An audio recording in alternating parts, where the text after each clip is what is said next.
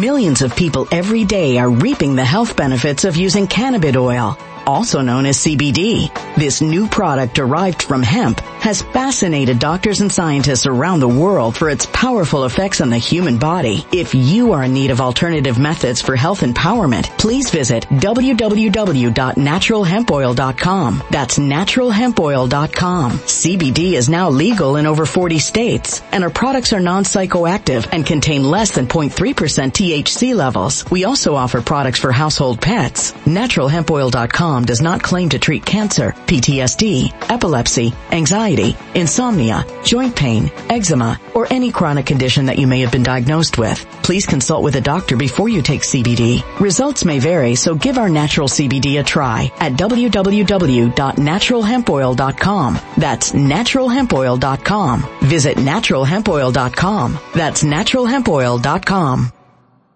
When it comes to stubborn belly fat, we're all searching for a miracle pill. Generally, you have to use multiple products that target belly fat differently to manage excess weight around the stomach. Some products may focus on abdominal exercises or dietary changes, while others might focus on boosting metabolism or controlling cravings. But believe it or not, I may have found a solution that removes the need for juggling through multiple weight management products. It's called Belly Trim, and it's more effective at targeting belly fat, enhancing metabolism, and promoting a toned midsection better than most weight management products I've seen typically found on store shelves. Tens of thousands of five-star reviews back up the notion that Belly Trim is not only a breakthrough in a bottle, but that it also removes the need for us to use countless diet pills and fat-burning supplements. But there's more. If you place your order for Belly Trim now, you'll also receive 51% off, free VIP live health and fitness coaching for life, 2 free new ebooks titled Top 10 Foods That Burn Belly Fat and Top 10 Exercises to Reduce Belly Fat, a 60-day satisfaction guarantee, and last but not least, free shipping. Simply go to www.trimwithus.com. That's www.trimwithus.com to take advantage of this limited-time deal before they sell out. Once again, that's www.trimwithus.com. Order now.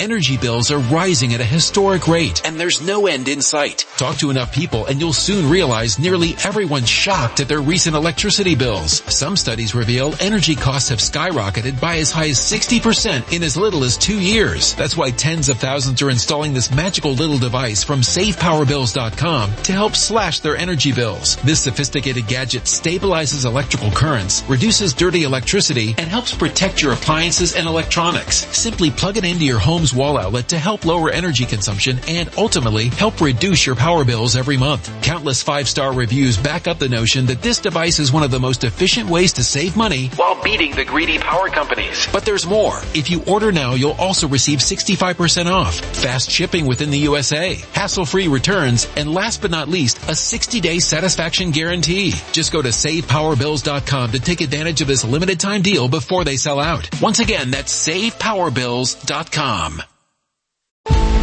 Violent crime across the U.S. has skyrocketed. Just recently, a politician was carjacked by 3 armed attackers outside his home in Washington, D.C. This comes several months after another politician was assaulted in the elevator of her building. Between mass shootings, kidnappings, burglaries, and carjackings, it's never been more vital to learn how to protect yourself. This is why tens of thousands are choosing the Fighter Flare flashlight. The Fighter Flare flashlight has awed people with a wonderful design and massive light output. On top of an ultra-bright 800-lumen light, it boasts powerful strobe lighting modes for self-defense, a glass-breaking hammer, a built-in power bank, solar-powered recharging, rope cutter, siren, and much more. Countless 5-star reviews back up the notion that this flashlight is the latest and greatest in the EDC market. But there's more. If you place your order for the Fighter Flare flashlight now, you'll also receive 66% off, free express shipping, and last but not least, a 100% lifetime guaranteed replacement. Simply go to www.fighterflare.com to take advantage of this limited-time deal before they sell out. www.fighterflare.com. Order now. Something wicked is coming this way, and only fools are ignoring the signs. So it's time you became a financial prepper like thousands of others. Gold can travel anywhere. It's international. It's its own currency. Allocate to gold now, the timeless safe haven asset. Open an IRA with Noble Gold Investments to physically hold coins and bars and let real, tangible gold, not just paper, save your portfolio as the economy burns again. Right now, Noble Gold Investments offers a free 3-ounce silver American Virtue coin with every qualified IRA. Just use the promo code code GOLD to claim your free coin and secure your family's financial future. Go to NobleGoldInvestments.com now. NobleGoldInvestments.com. Past performance may not be indicative of future results. Investing in precious metals, including gold, involves risks. Consult with your tax attorney or financial professional before making an investment decision. Responsible for the views, actions, statements, or opinions of its guests, advertisers, or even its viewers. The information contained in this program is not to be construed as medical or legal advice. An appearance on this platform is not necessarily an endorsement, but as always, we encourage you to do your own research. Enjoy the show.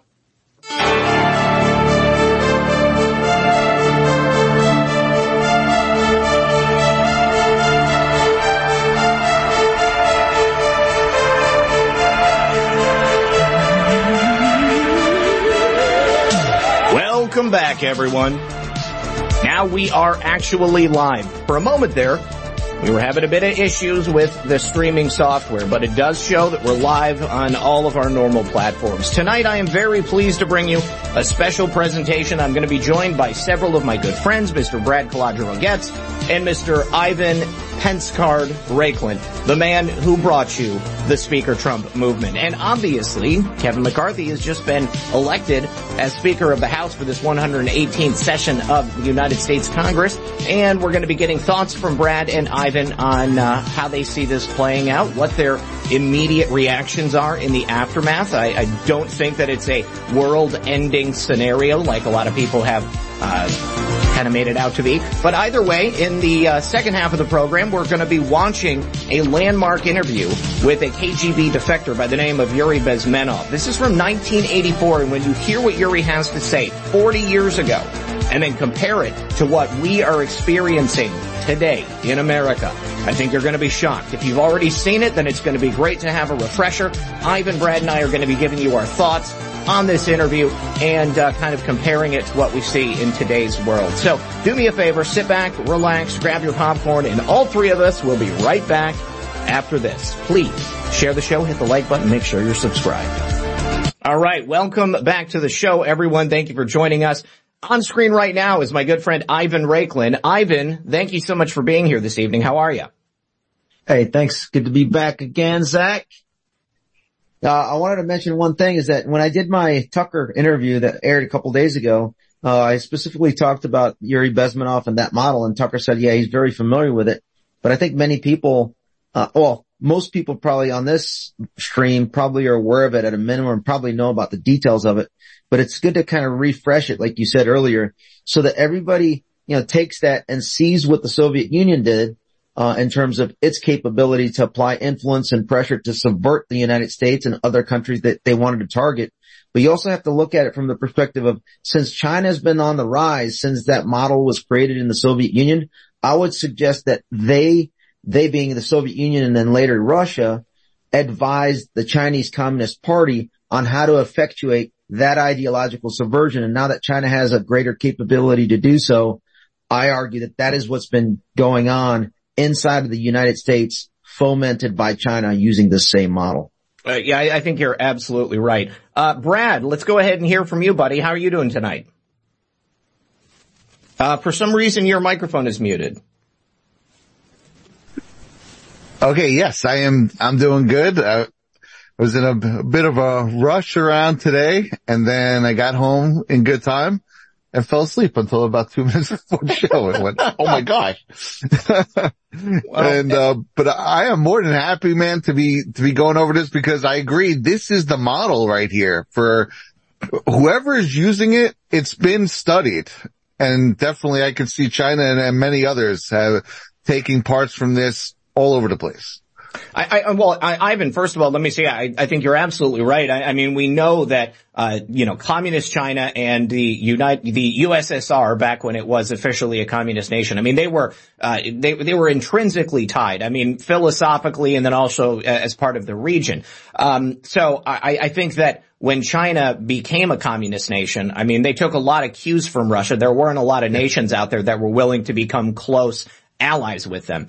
So I think you're absolutely right. I want to get your thoughts on the speaker race before we get into the meat and potatoes of the interview itself. Brad, let's start with you. You know, what is your immediate reaction, and how did you feel that this played out? I thought it played out great. Right from the beginning, I sort of felt like it just seemed like it was eventually going to be McCarthy. I mean, right from the beginning of their votes, after a couple votes, he had a lot of votes right off the bat. It's like, all right, it's a matter of time. But I love that they made him wait to the 15th vote. It was just nice to see him go that far, and I just felt like they sent a really good message. And then there was a lot of people who were really mad that they didn't keep going. But at some point, I just felt like, all right, you know, you made your point. You sent the guy a message. Now, you know, it's fine with that. I thought it was great, what they did. They got some concessions out of the guy. You know, his speech wasn't that bad. So who knows? Maybe he already had been talked to behind the scenes by Trump a little bit. Trump certainly was giving him at least the token support. So I don't know. I don't think, I certainly, like you're saying, I don't think it's the end of the world. I think there is a contingency in our movement where every last thing that isn't exactly the Hollywood ending that we want is like the end of the world. Everything's going to be done. Oh, my God. It's just like, all right, come on, guys. It's fine. Yeah. Yeah. Now, Ivan, another hallmark of kind of this overarching operation to save America is not directly broadcasting your moves to the enemy. Quite often, one thing is put forward as the preferable, end result. And then at the end, no matter what happens, we still have people who are able to work within the framework of what does occur so that we can still get some wins for America and hopefully move us forward in the direction that all of us are hoping we're going to go. What was your reaction to the vote for Kevin McCarthy? Yeah, so on the spectrum of winning, right, if we started off going into this with a zero because we didn't have the House, and then the top line win would be a Speaker Trump followed by everything I talked about in previous shows, coupled with the entire rules package demanded by the House Freedom Caucus, I put us in, like, as of today, based on what happened yesterday, and as long as the rules package is followed through with the vote on Monday, we are basically in the best position we can be in with a Kevin McCarthy in that seat, meaning he is going to be the Speaker of the House with a straitjacket and duct tape all over his face. Mm-hmm. Because if he strays 1 millimeter outside of the rules package, guess what? One individual, i.e. Matt Gaetz, will just stand up and say, motion to vacate the chair. You basically conducted a transgression. And they're like, what do you mean? I decide what that transgression was. It met my threshold. Now you have to basically prove yourself again. It's a total body check on Kevin McCarthy. His hands, feet, everything is tied with. So he wanted the speakership so bad because at the end of the day, this was live before the whole world to see the struggle between America First and the Rhino establishment. It literally a rhetorical civil war, and it got pretty heated because what's his name? One of the members was essentially almost trying to assault Matt Gaetz. You remember that last night? Roger. And he was like, you know what? I ain't having it. Like, I have much more respect for Matt Gaetz after what he did yesterday. Now, a little bit of insider I also want to mention is that because I was heavily involved, I was up on the Hill. I was communicating with, the Never Five. And I've been communicating with them, very frequently, even in the weeks leading up to this. So I had a little bit more insight maybe than most. And then also, let's just say, little birdies were contacting me and I was coordinating, if you will, or communicating, my thoughts. And a lot of that was put out publicly. But bottom line, I recommended for 2 days ago when we were remember, we started off the establishment thought they only had 5 that were going to go against Kevin. Right. The first vote turned out to be 18, and then it peaked at 21. So 2 nights ago, I think it was. Yeah, it would have been 2 nights ago, where it was at 21, and it was after a re-endorsement by President Trump.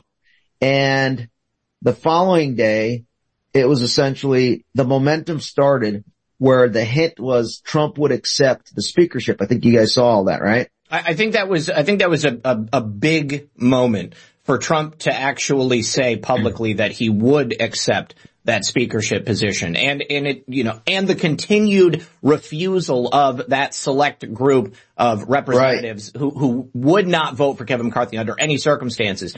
I mean, it showed him that he wasn't invincible and that there was no way that he was just going to waltz in and grab that brass ring without making those concessions, without actually bending the knee to America first and doing what the will of the people was.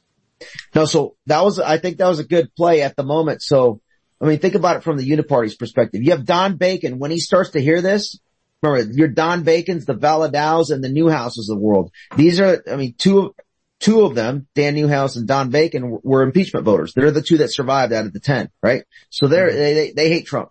And then Don Bacon was basically, you know, he won even though that district supposedly was lost by President Trump with that, electoral vote. And so I think Don Bacon was one of the guys that voted Marjorie off of committee, if I'm not mistaken, last time around. So these are the guys that were willing to go ahead and do a deal with the Democrats because they were starting to squirm. Once Trump got into the play, once Matt Gaetz now, voted for Trump and then nominated Trump, I think they started to buckle. That was the pressure. And when they were at the peak with 21 against, McCarthy, I think they felt that the momentum was going to shift so massively. That's when the concessions started to occur, meaning one go from 5-1 motion to vacate. That right there was the most important victory that we were seeking. I get it. You know, people will say, oh, you failed, Ivan, again, just like the Pence card. Guess what? It's the fight that's the most important thing. You go after the gusto and, you know, you shoot for the stars and then you hit the sky, right? So bottom line, we got the best case scenario with Kevin McCarthy, and we were this close, I think, where President Trump was, I think, considering pulling the endorsement at that time of Kevin McCarthy.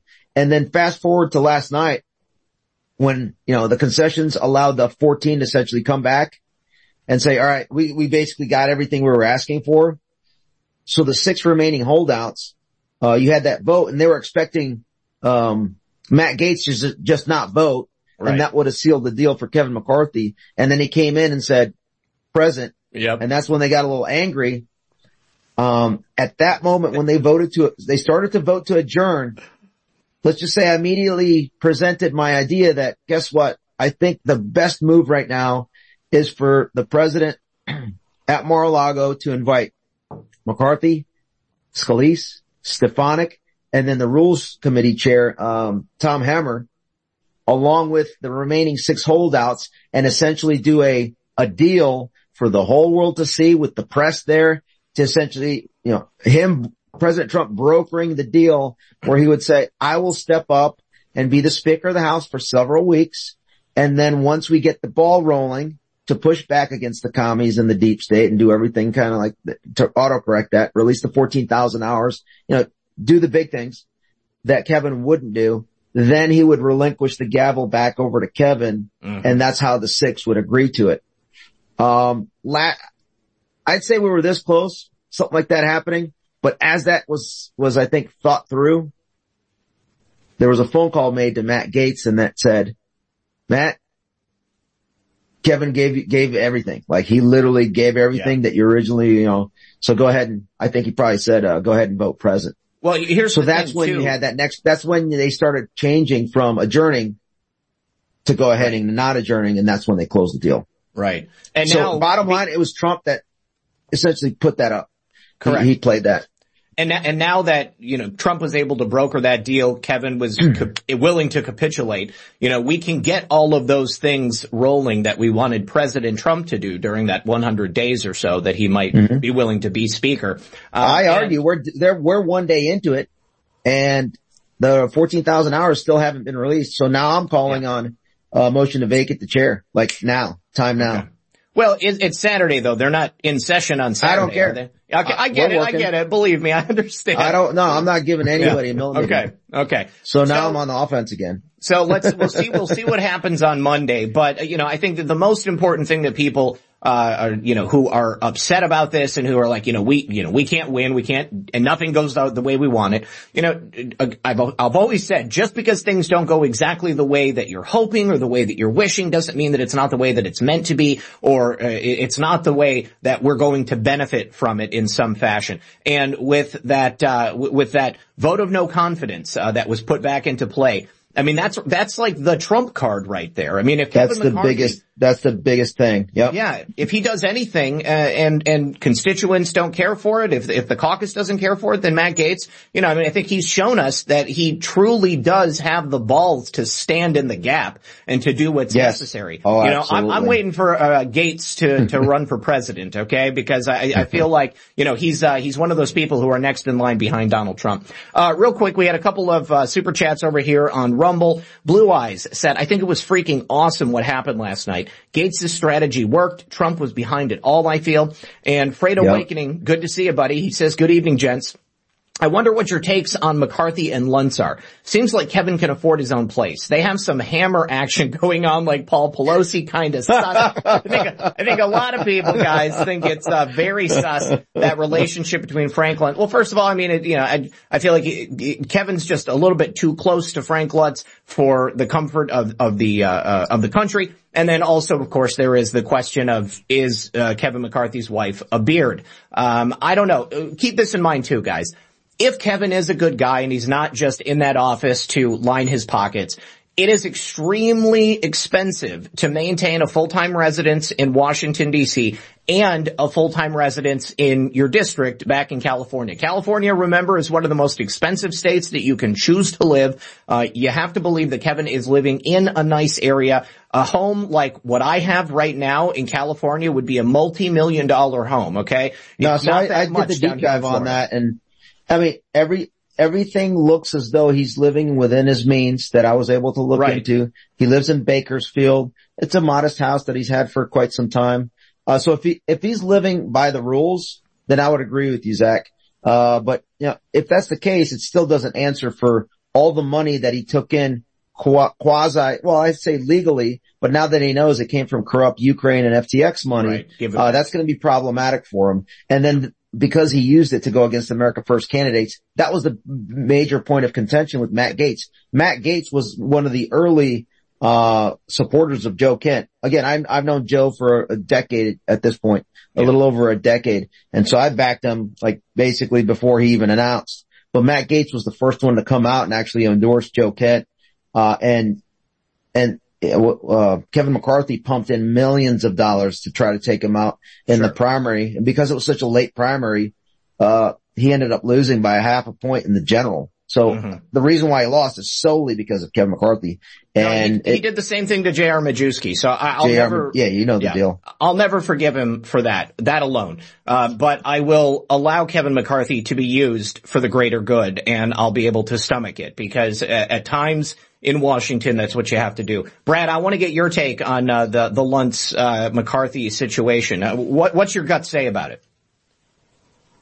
My gut a lot of times thinks a lot of this stuff is blown out of proportion, I guess. So it's not always, it isn't.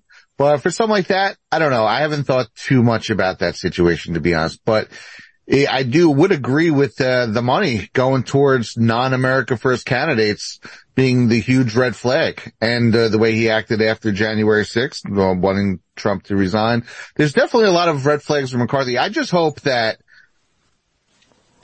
message was sent. I think a message was sent to rhinos across the platform. Yeah. It's not going under the radar anymore. You guys are not going to be ignored. We're not going to pretend like you don't exist. We're going to flex a little bit here as we start to gain a little more ground, because the MAGA crowd is gaining a lot more ground in our movement, in just the general voting Republicans, and now in Congress.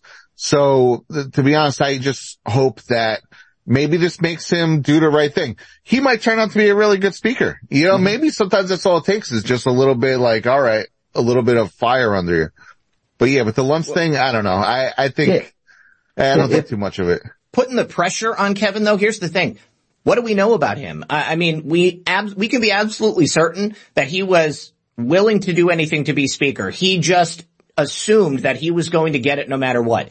And when he went in there and he didn't have the votes, and then he didn't have the votes another 14 times, that must have been a humiliating ordeal for Kevin. And for every single, all of those last votes where he was within one or two votes of actually getting it, think about how frustrating that gets. Yeah. You know, I don't know how many of those final votes, he had already agreed to those concessions, but I got the feeling that Gaetz was still holding out, even though Kevin had said, I'm bending the knee. And if he wants to remain speaker, he has to play within our rules now. He can't just play however he wants to. He can't just do it for Washington, D.C. or the lobbyists. The only way he survived it was because President Trump got involved. That's the only way. You saw how much effort and pressure he had to apply in order to make it, get him across the finish line. Now, as far as the Luntz piece goes, I got to put in a shameless plug because I did a whole, one of the 13 substacks I did on Kevin McCarthy's background investigation that I did specifically addresses his roommate, Frank Luntz, and Luntz's relationship with foreign countries as he advised on elections with these foreign countries. And then you overlay that with the relationships with the FTX money and other countries that Frank Luntz worked with. There's this web of interaction that, there's smoke. There's a lot of smoke. And so it creates a risk, right? Yeah. But again, if you have a speaker that's in a straitjacket with the duct tape over his mouth, you can't really do much, right? Can't really communicate. It's like, hey, how you do, those little train sets that little kids have? Yep. It's like, hey, Kevin, now go. You can go only on that track. If you fall off, guess what? We're going to put another train on there. It's not going to be you. Yeah, absolutely. He's now within a certain set of parameters, and those parameters are going to dictate how his speakership is going to play out. What is going to be his legacy? Like Brad said, he might turn out to be an excellent speaker, and I certainly hope that with the external pressures that he has on him from America and from the caucus, that he probably is going to turn out to be pretty decent. The real question is with the Democrats pretty much in control of the Senate, and obviously Joe Biden willing to veto anything that comes across his desk if it's brought to them by Republicans. What are we actually going to be able to get done in terms of legislation? Are we going to be able to get anything done? Does it even matter? Because we already have a lot of bad legislation in America. I think if anything, we need to roll things back. But I think the most important piece is that we're now going to be able to handle all of the investigations. And this new committee looking into specifically the abuses of the intelligence community, guys, that's a big win right there. We never would have gotten that under any of these other past administrations. Massive. So one other point, other than that, you mentioned a good point. So the motion to vacate one, massive. The second one is that we have 3 Freedom Caucus members on the Rules Committee, which literally gives the Freedom Caucus the veto power over basically all legislation coming in and out. And that's huge. This forces a way more conservative House than would have been seen like in any other time. This is that right there is massive. The whole FBI body check committee, love it. The China committee that's been going to be created and headed up by Gallagher, yes, love it. The First Amendment body check or the big tech body check committee, that still I think needs to be played out, but I think Jim Jordan's going to help out with that, and like you said, Tom Massie is hopefully going to be the one heading up that the FBI component. And based on his interview last night on Tucker, it looks like Massie is going to be, they're going to try to get authorization to not only look at the FBI, but the whole national security apparatus writ large. And I might make myself available for 18 hours a day to support that if should I have the opportunity. I'd like to see that. Let me ask you guys this. Did you happen to see that report that came out which said that for about 14 minutes, Kash Patel was made director of the CIA? And Donald Trump apparently, this is just what's been reported, withdrew it and continued on with Haspel because the bulk of the CIA was planning to walk off the job. If this is true, then that would have been the Hail Mary that we needed to gut and neuter the CIA. I'm like, I want to ask Kash about this so bad, but did you happen to see that? A little bit of insider on that, but go ahead. Brad, what do you think? No, I think Kash is denying it, right? He's saying that He said he wasn't, but I mean, that would be amazing.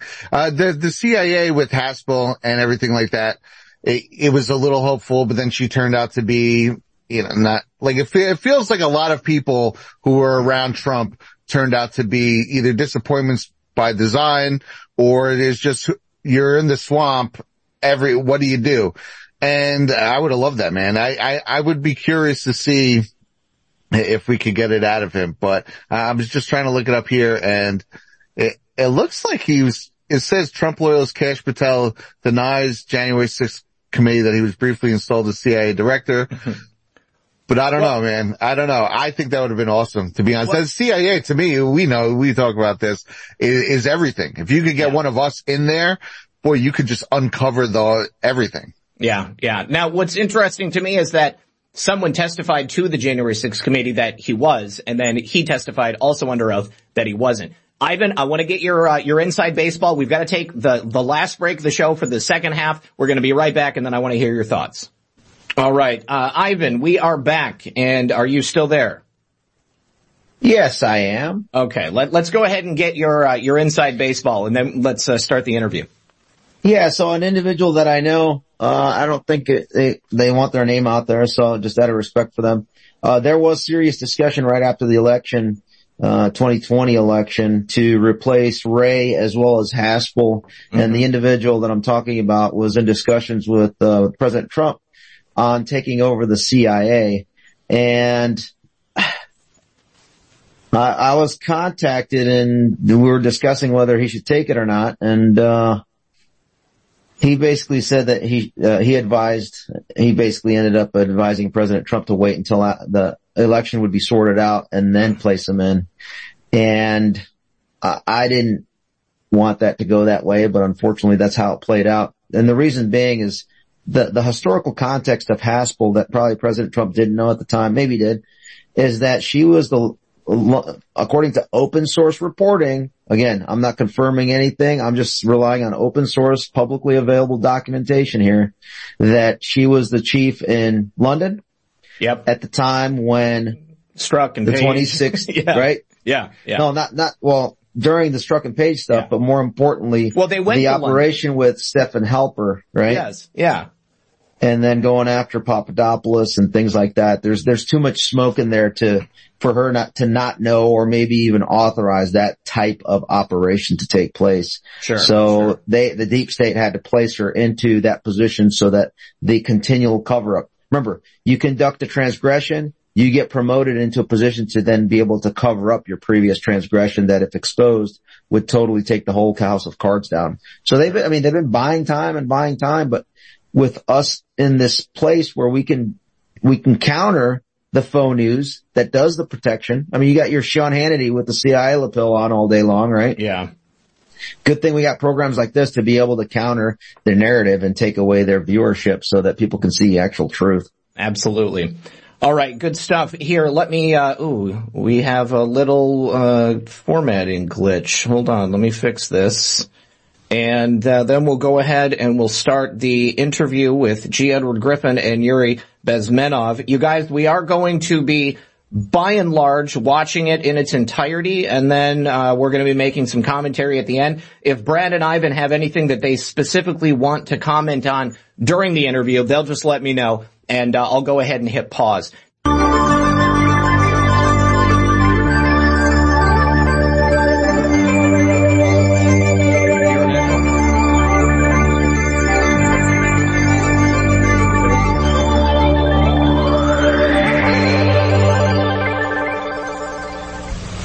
Our conversation is with Mr. Yuri Alexandrovich Bezmenov. Mr. Bezmenov was born in 1939 in a suburb of Moscow. He was the son of a high-ranking Soviet army officer. He was educated in elite schools inside the Soviet Union. All right, so I take it you guys heard an echo eventually? Yeah. Oh, God, what the heck? Like watching it on shrooms. I wouldn't know that, but if you say so. Yeah, Ivan's been a military man his whole life, so I'm not the aficionado either, but so I hear. Okay. Now, yeah, everybody in the audience is saying they're hearing an echo as well.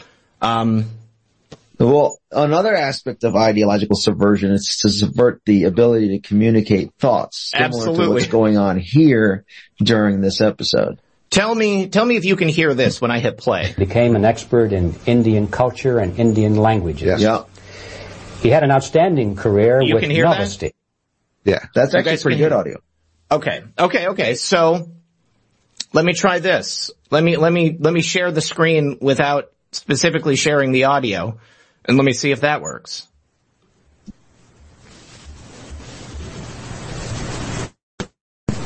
Which was and still is, I should say, the press arm or the press agency of the Soviet Union. It turns out that this is also a front for the KGB. One of his interesting assignments was to brainwash foreign diplomats when they visited Moscow. And he'll tell us a little bit about how they did this and how they planted information which eventually wound up in the press of the free world. He escaped to the West in 1970 after becoming totally disgusted with the Soviet system, and he did this at great risk to his life. He certainly is one of the world's outstanding experts on the subject of Soviet propaganda and disinformation and active measures. Mr. Bezmenov, I'd like to begin by having you tell us a little bit about some of your childhood memories. Well, the most vivid memory of my childhood was Second World War, or to be more precise, the end of the Second World War, when all of a sudden United States, from a friendly nation, which helped us to defeat Nazism, turned overnight into a deadly enemy. And it was very shocking because all newspapers were trying to present an image of belligerent, aggressive American imperialism. Most of the things that we were taught is that United States is aggressive power, which is just about to invade our beautiful, free, socialist country, that American CIA is dropping Colorado beetles on our beautiful potato fields to eliminate our crops. And each schoolboy had a picture of Colorado bug on the back page of his notebook. And we were instructed to go into collective fields to search for those little Colorado bugs. Of course, we couldn't find any. Neither we could find many potatoes. And that was explained again by the encroachments of the decadent imperialist power. The anti-American paranoia, hysteria in the Soviet propaganda was to such a higher degree that many less skeptical people or less stubborn would really believe that United States is just about to invade our beautiful motherland, and some secretly hope that it will come true. That's interesting. Yes. Well, getting back to life inside the Soviet Union or inside communist countries in general, in this country, at the university level primarily, we read and hear that the Soviet system is different from ours, but not that different, and that there is a convergence developing between all of the systems of the world, and that really it doesn't make an awful lot of difference what system you live under, because you have corruption and dishonesty and tyranny and all that sort of thing. From your personal experience, what is the difference between life under communism and life in the United States? Well, life is obviously very much different for simple reason that the Soviet Union is a state capitalist economically. It's a state capitalism where an individual has absolutely no rights, no value. His life is nothing. It's just like an insect. He's disposable. Whereby in the United States, even the worst criminal is treated as a human being. He has a fair trial, and some of them capitalize on their crimes. They publish their memoirs in their prisons and get handsomely paid by your crazy publishers. The differences, of course, in the daily life are very various, depending on whom we are talking about.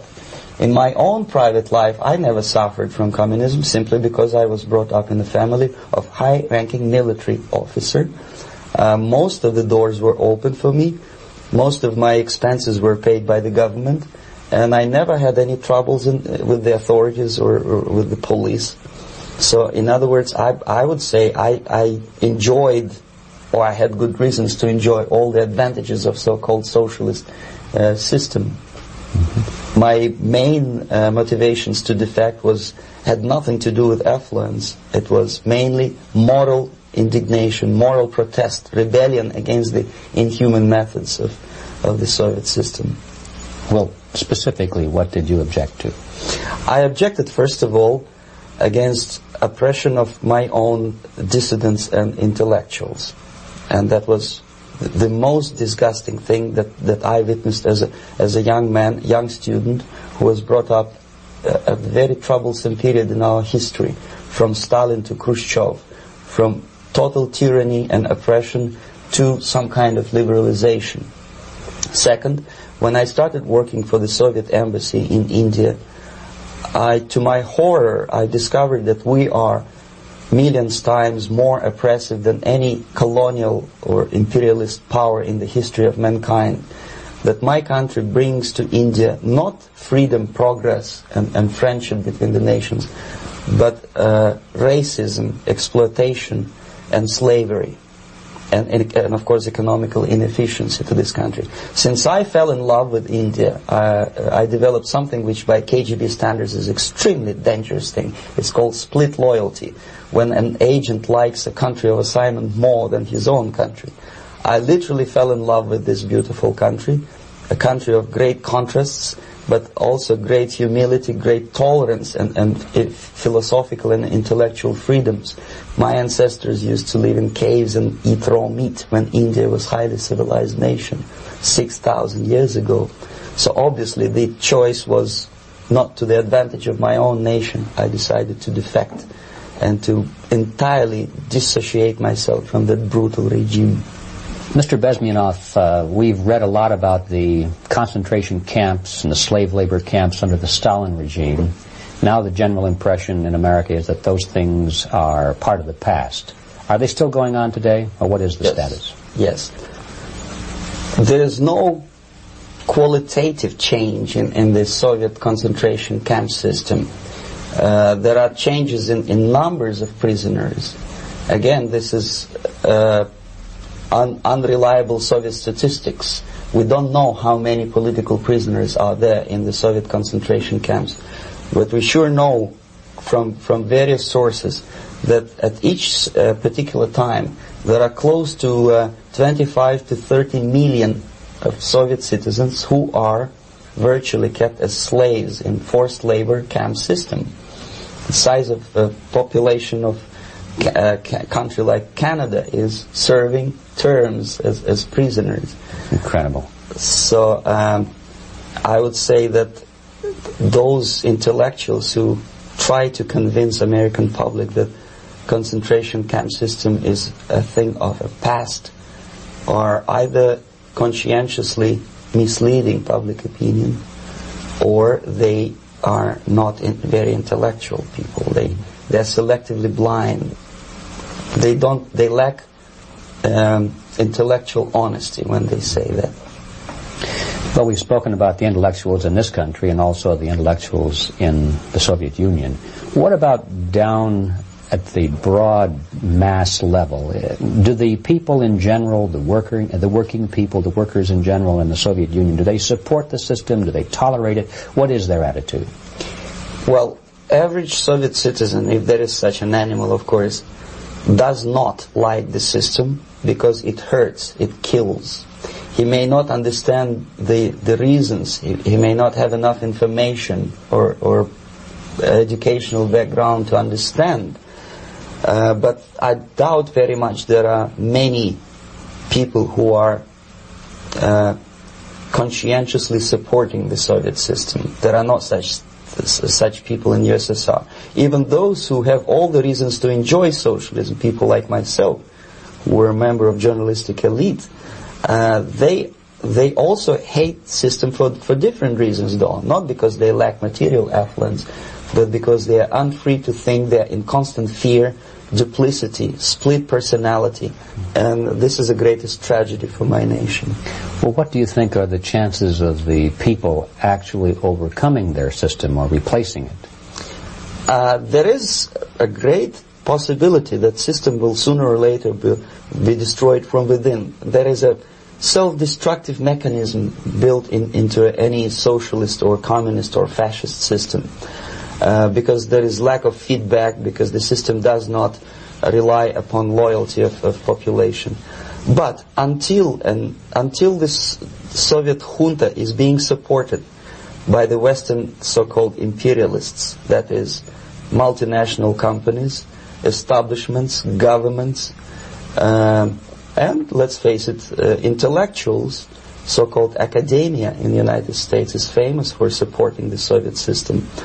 As long as the Soviet junta will keep on receiving credits, money, technology, grain deals, and political recognition from all these traitors of democracy or freedom, there is no hope, there is not much hope for changes in my country, and the system will not collapse by itself simply because it's being nourished by so-called American imperialism. This is the greatest paradox in history of mankind, when capitalist world supports and actively nourishes its own destructor. I think you're trying to tell us something.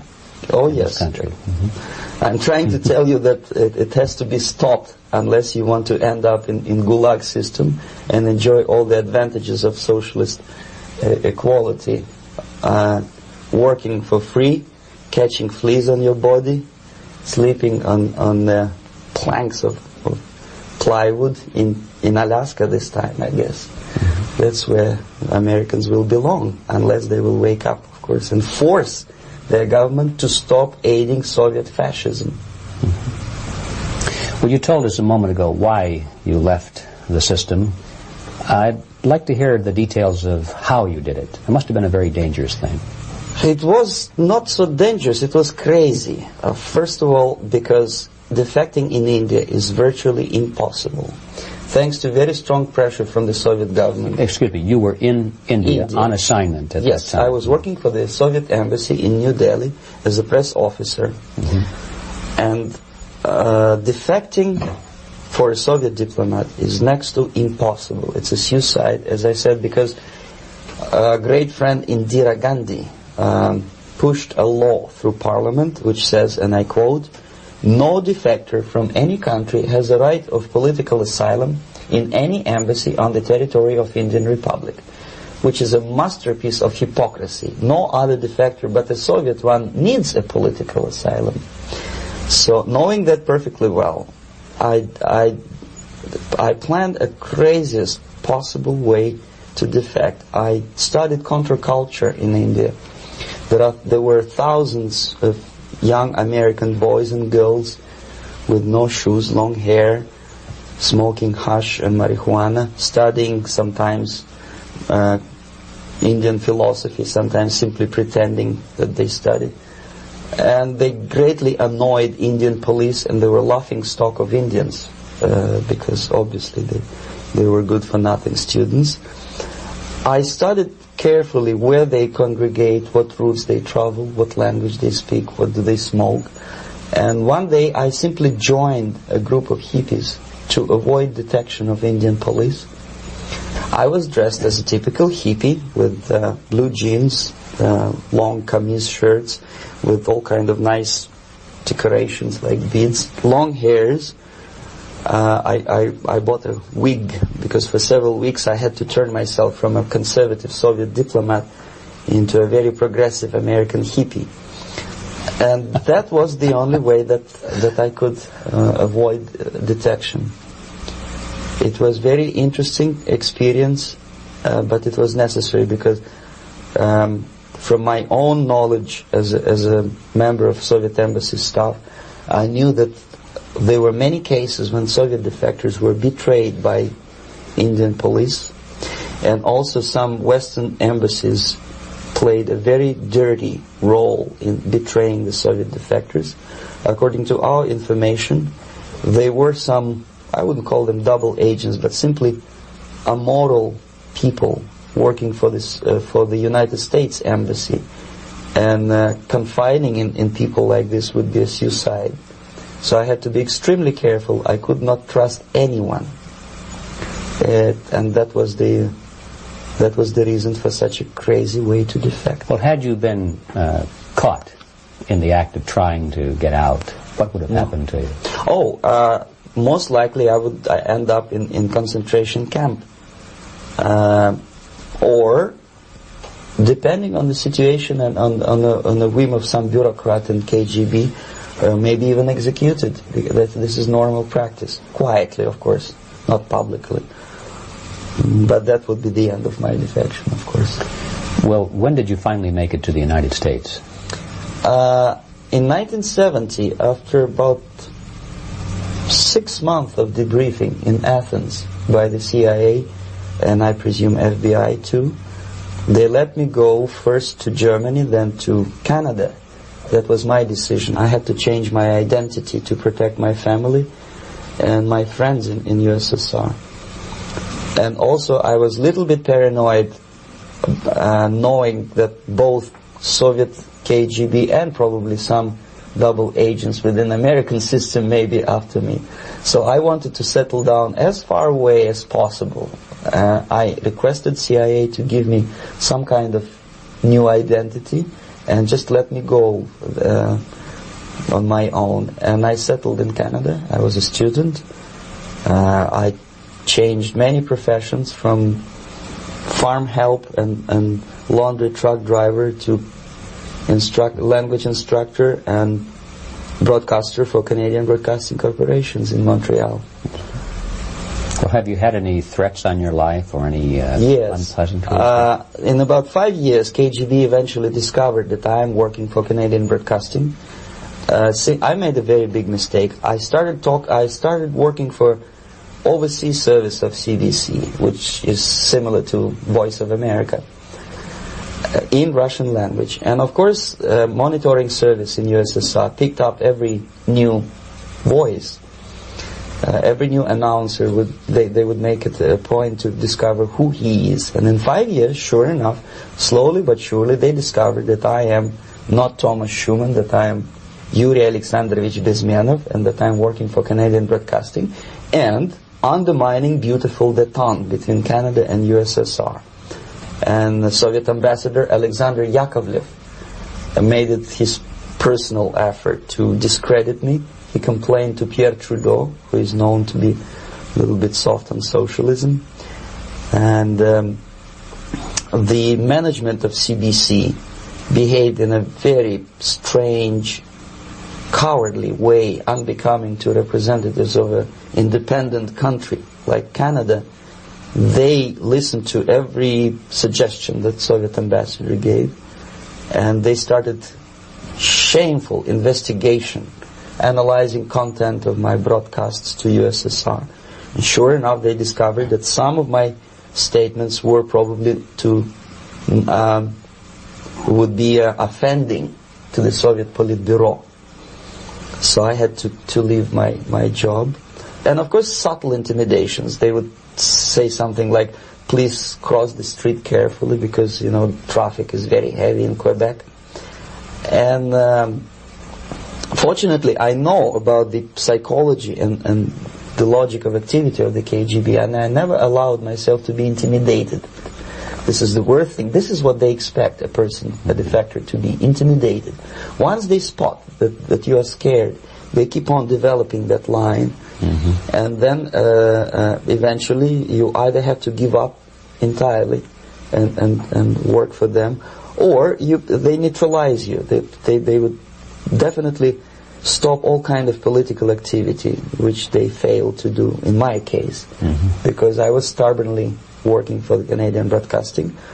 And in response to their intimidations, I said that, look, this is a free country, and I am as free as you are, and I also can drive very fast, and gun control is not yet established in Canada, so I had a couple of good shotguns in my basement, so welcome to visit me someday with your Kalashnikovs machine guns. So obviously it didn't work, intimidation didn't work, so they tried different approach. As I described, they approach on the highest level, on the level of Canadian bureaucracy. And on that level, they were successful. On individual level, they failed. flat. Mr. Bezmenov has brought a series of slides with him that he has taken from the Soviet Union, and I think this is a good time to take a look at the slides. Yes. Now, the viewers will be able to see these slides as we talk about them. Yes, this is a collection of slides which are, some of them are snapshots from my family album, some of them are documents which I smuggled from the Soviet embassy, and some are reproductions from local mass media. I usually show them to establish my credibility as a defector. This is a picture of my native town, Mytishi, about 20 miles north from Moscow. Characteristically, there's a statue of Comrade Lenin in the central square. This is myself at the age of 7, again, characteristically, under the statue of Comrade Stalin, extending his friendly hand to peoples of the world.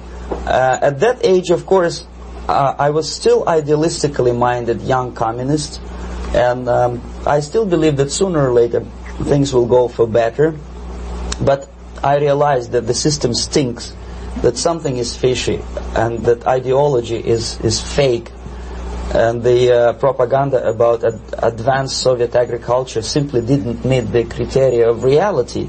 If they talk about abundance of food and there is none in the stores, there must be something wrong. My father was, he is on the left here, my father was officer of the General Staff of the Soviet Army. He was inspector of land forces, Soviet troops stationed in countries like Mongolia, Cuba, East European countries. Were he alive today, most likely he would be inspecting Soviet troops in Nicaragua, Angola, and many other parts of the world. Fortunately, he died and he didn't see the disgrace, because deep inside he was a Russian patriot. He didn't like the idea of expanding Soviet military might, especially in the areas where we were not welcomed at all. Unlike many other military officers, he was reporting directly to the Minister of Defense, bypassing KGB and diplomatic service. In other words, he was a trusted military professional. And my impression that this type of people are much less hawkish and adventuristic than party bureaucrats in Kremlin. When American mass media describes Soviet military as potentially dangerous counterpart for Pentagon, I simply laugh, because I know better. I know that the most dangerous part of the Soviet power structures are not military at all. Most likely, if they come to power in my country, they'll be more sensible negotiators for nuclear disarmament and withdrawal of the Soviet troops from many parts of the world. But if someone from the party structure or the KGB structure were to give the orders for a military adventure, they would follow. Because they are professional military. But they, you see, the triangle of power and hate in USSR is the party at the top, the party elite, the oligarchy of the party, then the military and the KGB at the bottom. They hate each other. And the most hated corner of the triangle is the Communist Party bureaucrats. They are the most adventuristic, senile megalomaniacs. They can start war, I wouldn't be surprised. Not the military. They know what war is. At least my father did. This is the picture taken at the entrance of my Institute of Oriental Languages. It's a part of Moscow State University. I graduated in 1963. And I excuse me, which one were you on? I am on the right. You're on the right. And on the left is my my schoolmate Vadim Smirnov, who later was an apparatchik in the Central Committee of the Soviet Union Communist Party. What is an apparatchik? It's a functionary, something like civil service in British Empire. Someone who is never fired from the service. He stays there internally. He may not be promoted too high, but he's a dependable bureaucrat who will stay forever. I studied not only languages, but also history, literature, even music. I'm on this picture, I'm trying to learn how to play Indian musical instrument. I even tried to look like an Indian when I was second-year student. Not bad, right? Yes, and actually it was strongly encouraged by the instructors in my school, because the graduates of my school were later on employed as diplomats, foreign journalists, or spies. As every Soviet student, I was quote-unquote volunteering for harvesting grain in Kazakhstan. This is the biggest agricultural blunder of the Soviet government. But I didn't have much choice, of course, because the communist motto borrowed from the Bible says, "Those who do not work shall not eat." And you can see me eating, therefore I was working, and you can see how happy I was about it. I went through a very extensive physical and military training, including the military games in suburban areas of Moscow. And here, for example, we are on a tour in Arkhangelsk area. And by the end of my training in school, I was recruited by the KGB. This picture was taken on that day, and you can see again how happy it feels to be recruited by the KGB. Our conversation with Yuri Alexandrovich Bezmenov, who is a defector from the Soviet Union, a former propaganda agent for Novosti and the KGB, will continue after this message.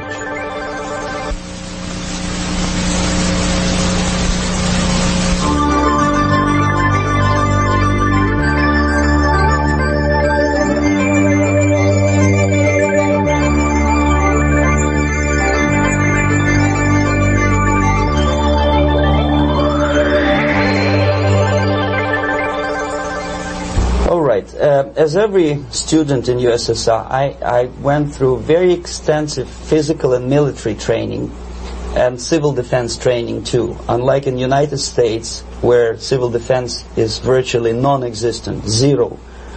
In USSR, every student, whatever his major subject, has to go through very extensive 4-year military and civil defense training. You can see me here with a group of students during one of the war games near Moscow. The main idea, of course, is to prepare a huge reserve army of the USSR.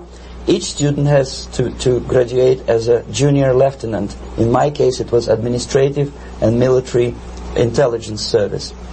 My first assignment was to India as a translator with the Soviet Economical Aid Group, building refinery complexes in Bihar state and Gujarat state.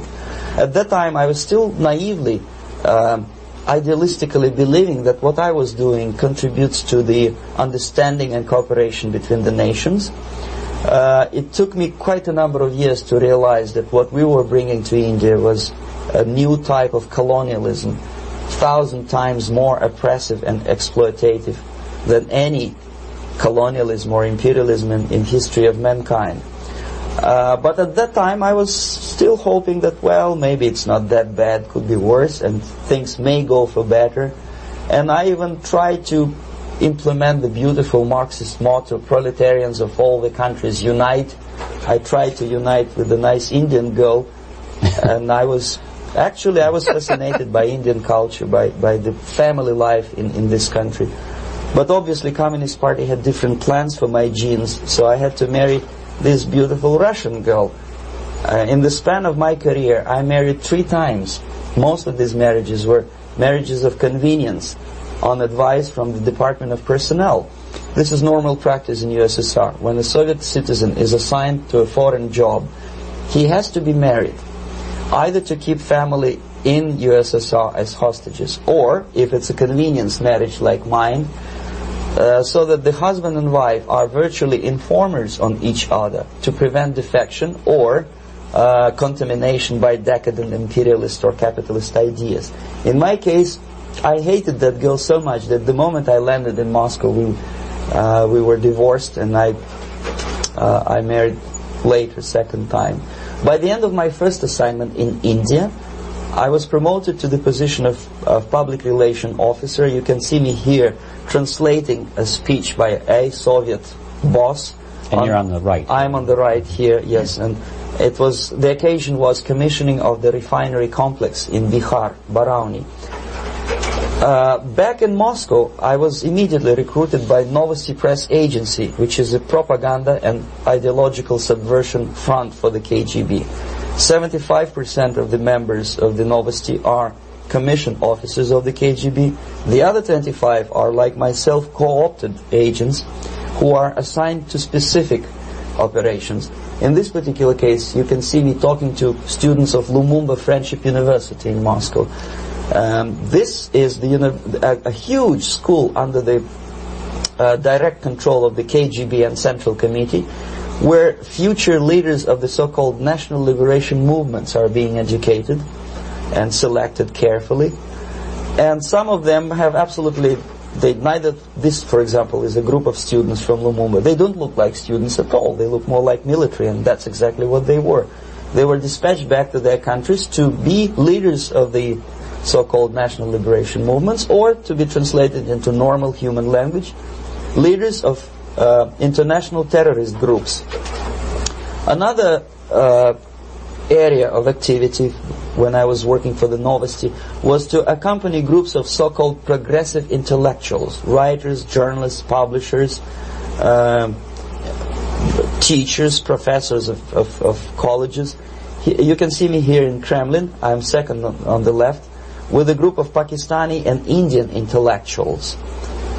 Most of them pretended they don't understand that we are actually working on behalf of the Soviet government and the KGB. They pretended that they are actually being guests, VIP intellectuals, that they are treated according to their merits and their intellectual abilities. For us, they were just a bunch of political prostitutes to be taken advantage for various propaganda operations. Therefore, you can see perfectly well the senior colleague of mine on the left doesn't really have that much respect on his face, and myself with a very skeptical smile, typical KGB sarcastic smile, anticipating another victim of ideological brainwashing. This is how a typical conference in Novosti headquarters in Moscow looked like. Sitting in the middle is Boris Burkov, the then director of Novosti Press Agency, high-ranking party bureaucrat in the Department of Propaganda. I am standing next to a famous Indian poet, Sumitranandan Pant.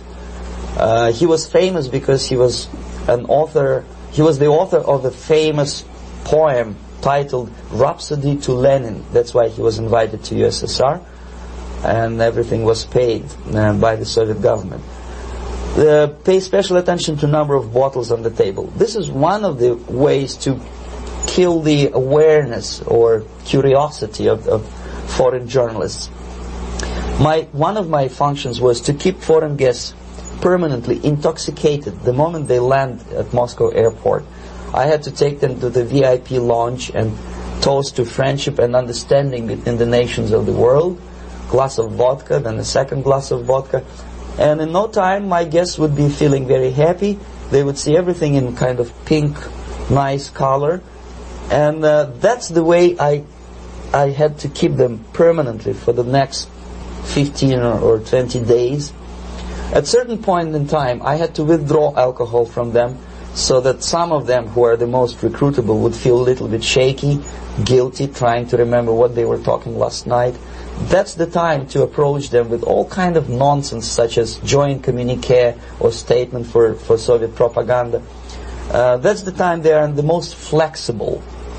And of course, what they didn't understand, they didn't realize or pretended not to realize, that myself, who was drinking together with them, was not drinking at all. I had ways to get rid of alcohol through various techniques, including special pills which were given to me by my colleagues. But they were taking it seriously. In other words, they would consume quite large volumes of alcohol and feel quite uneasy next morning. In 1967, the KGB attached me to this magazine, Look magazine. A group of 12 people arrived to USSR from United States to cover the 50th anniversary of October Socialist Revolution in my country. From the first page to the last page, it was a package of lies, propaganda cliché, which were presented to American readers as opinions and deductions of American journalists. Nothing could be far from truth. These were not opinions. They were not opinions at all. They were the clichés which the Soviet propaganda wants American public to think that they think. If it does make any sense at all. It sure does, because From the viewpoint of the Soviet propaganda, although there are some subtle criticisms of the Soviet system, the basic message is that Russia today is a nice, functioning, efficient system supported by majority of population. That's the biggest lie. And of course, American intellectuals and journalists from Look magazine elaborated on that untruth in various different ways. They intellectualized that lie. They found all kinds of justifications for telling lies to American public.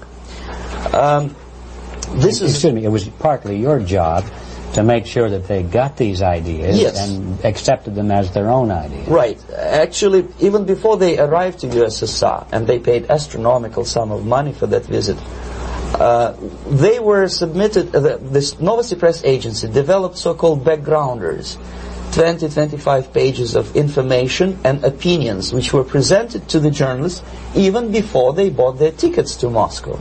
They had to analyze the situation, and judging on their reaction to that backgrounder, the local Novosti representative or local Soviet diplomat in Washington D.C. would assess whether they be given visa to USSR or not. Yeah, so they were selected ahead of time. Oh yes, they were pre-selected very carefully, and there is not much chance for honest journalists to arrive to USSR and to stay there for 1 year and to bring this package of lies back home. This, for example, is a centerfold of the Look magazine. They presented this monument erected by Communist Party in Stalingrad as the symbol, personification of Russian military might. And they said in the article, which is published on the site, that Soviets are very proud of the victory in the Second World War. This is another big myth, a lie. No sensible people would be proud to lose 20 million of their countrymen in a war which was started by Genoese Hitler and Comrade Stalin and paid by American multinationals.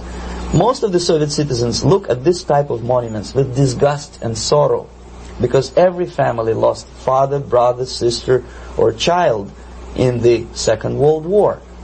Yet American journalists who were trying to appease, to please their hosts, presented this picture on the centerfold as the symbol and personification of Soviet national, they call it Russian national spirit. And it was greatest misconception and a very tragic misunderstanding. Of course, Look magazine was not distributed in USSR. The main audience was in United States. But I presume that many Americans, millions of Americans who were reading Look magazine at that time, had absolutely wrong idea about the sentiments of my nation, about what the Soviets are proud of and what they hate. This is a group, you see the same lady with the sword in Stalingrad. This is the group of journalists. Myself is in the center with the same devilish smile. And Mr. Philip Harrington is on the extreme left there with his camera. All right, guys. Fredo in the chat was just saying that he would love to hear some commentary from us because he could watch this on his own alone. So I thought I would take a break real briefly and get some thoughts from you guys thus far. You know, the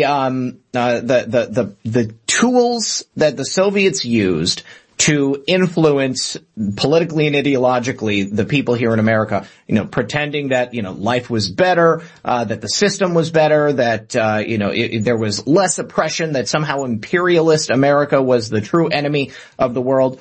It really seemed to have worked. You know, I mean, we have a lot of people, and we can see in the modern education system how socialists and communists have infiltrated and have completely taken over the minds of our children.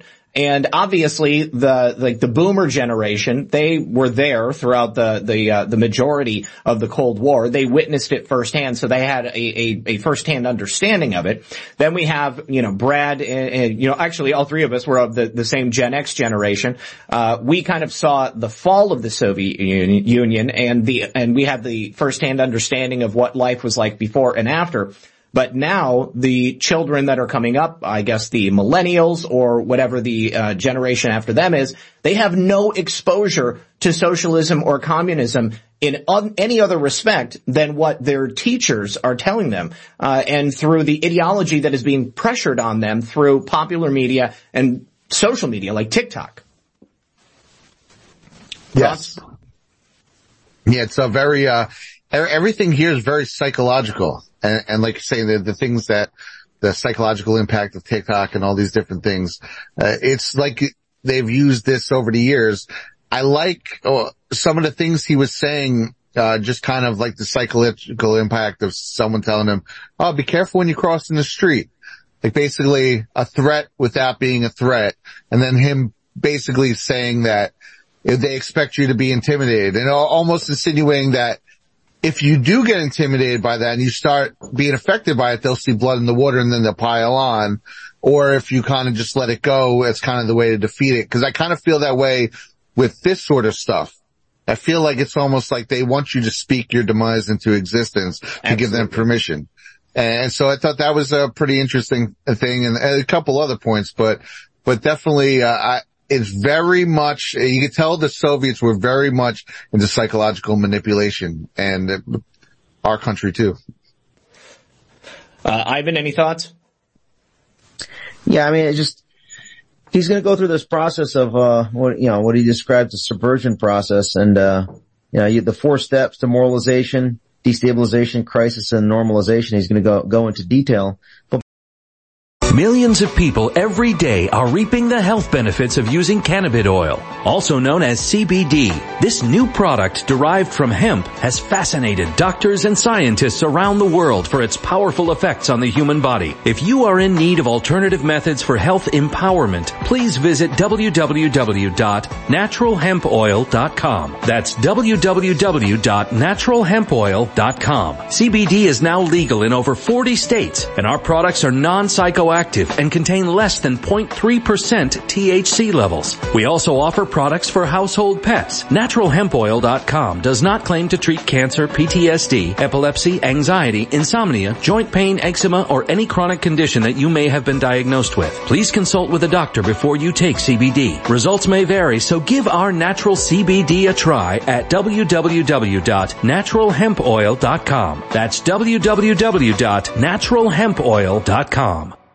Energy bills are rising at a historic rate, and there's no end in sight. That's why tens of thousands are using this amazing little device from SavePowerBills.com. It's a small but smart gadget that stabilizes electrical currents, reduces dirty electricity, and helps protect your electronics. Just plug it into your home's wall outlet to help lower energy consumption and ultimately help reduce your power bills every month. Order now to get 65% off plus many free bonuses before they sell out by going to SavePowerBills.com. That's SavePowerBills.com. Order now. Energy bills are rising at a historic rate, and there's no end in sight. That's why tens of thousands are using this amazing little device from SavePowerBills.com. It's a small but smart gadget that stabilizes electrical currents, reduces dirty electricity, and helps protect your electronics. Just plug it into your home's wall outlet to help lower energy consumption and ultimately help reduce your power bills every month. Order now to get 65% off plus many free bonuses before they sell out by going to SavePowerBills.com. That's SavePowerBills.com. Order now. Violent crime across the U.S. has skyrocketed. Between mass shootings, homicides, kidnappings, burglaries, and carjacking, it's never been more vital to learn how to protect yourself. This is why tens of thousands are choosing the Fighter Flare flashlight. The Fighter Flare flashlight includes an ultra-bright 800-lumen light, powerful strobe lighting modes for self-defense, a glass-breaking hammer, a built-in power bank, solar-powered recharging, rope and wire cutter, siren, high and low LED lighting mode, and much more. Simply place your order now to get 66% off along with many other free bonuses before they sell out by going to www.fighterflare.com. Order now at www.fighterflare.com.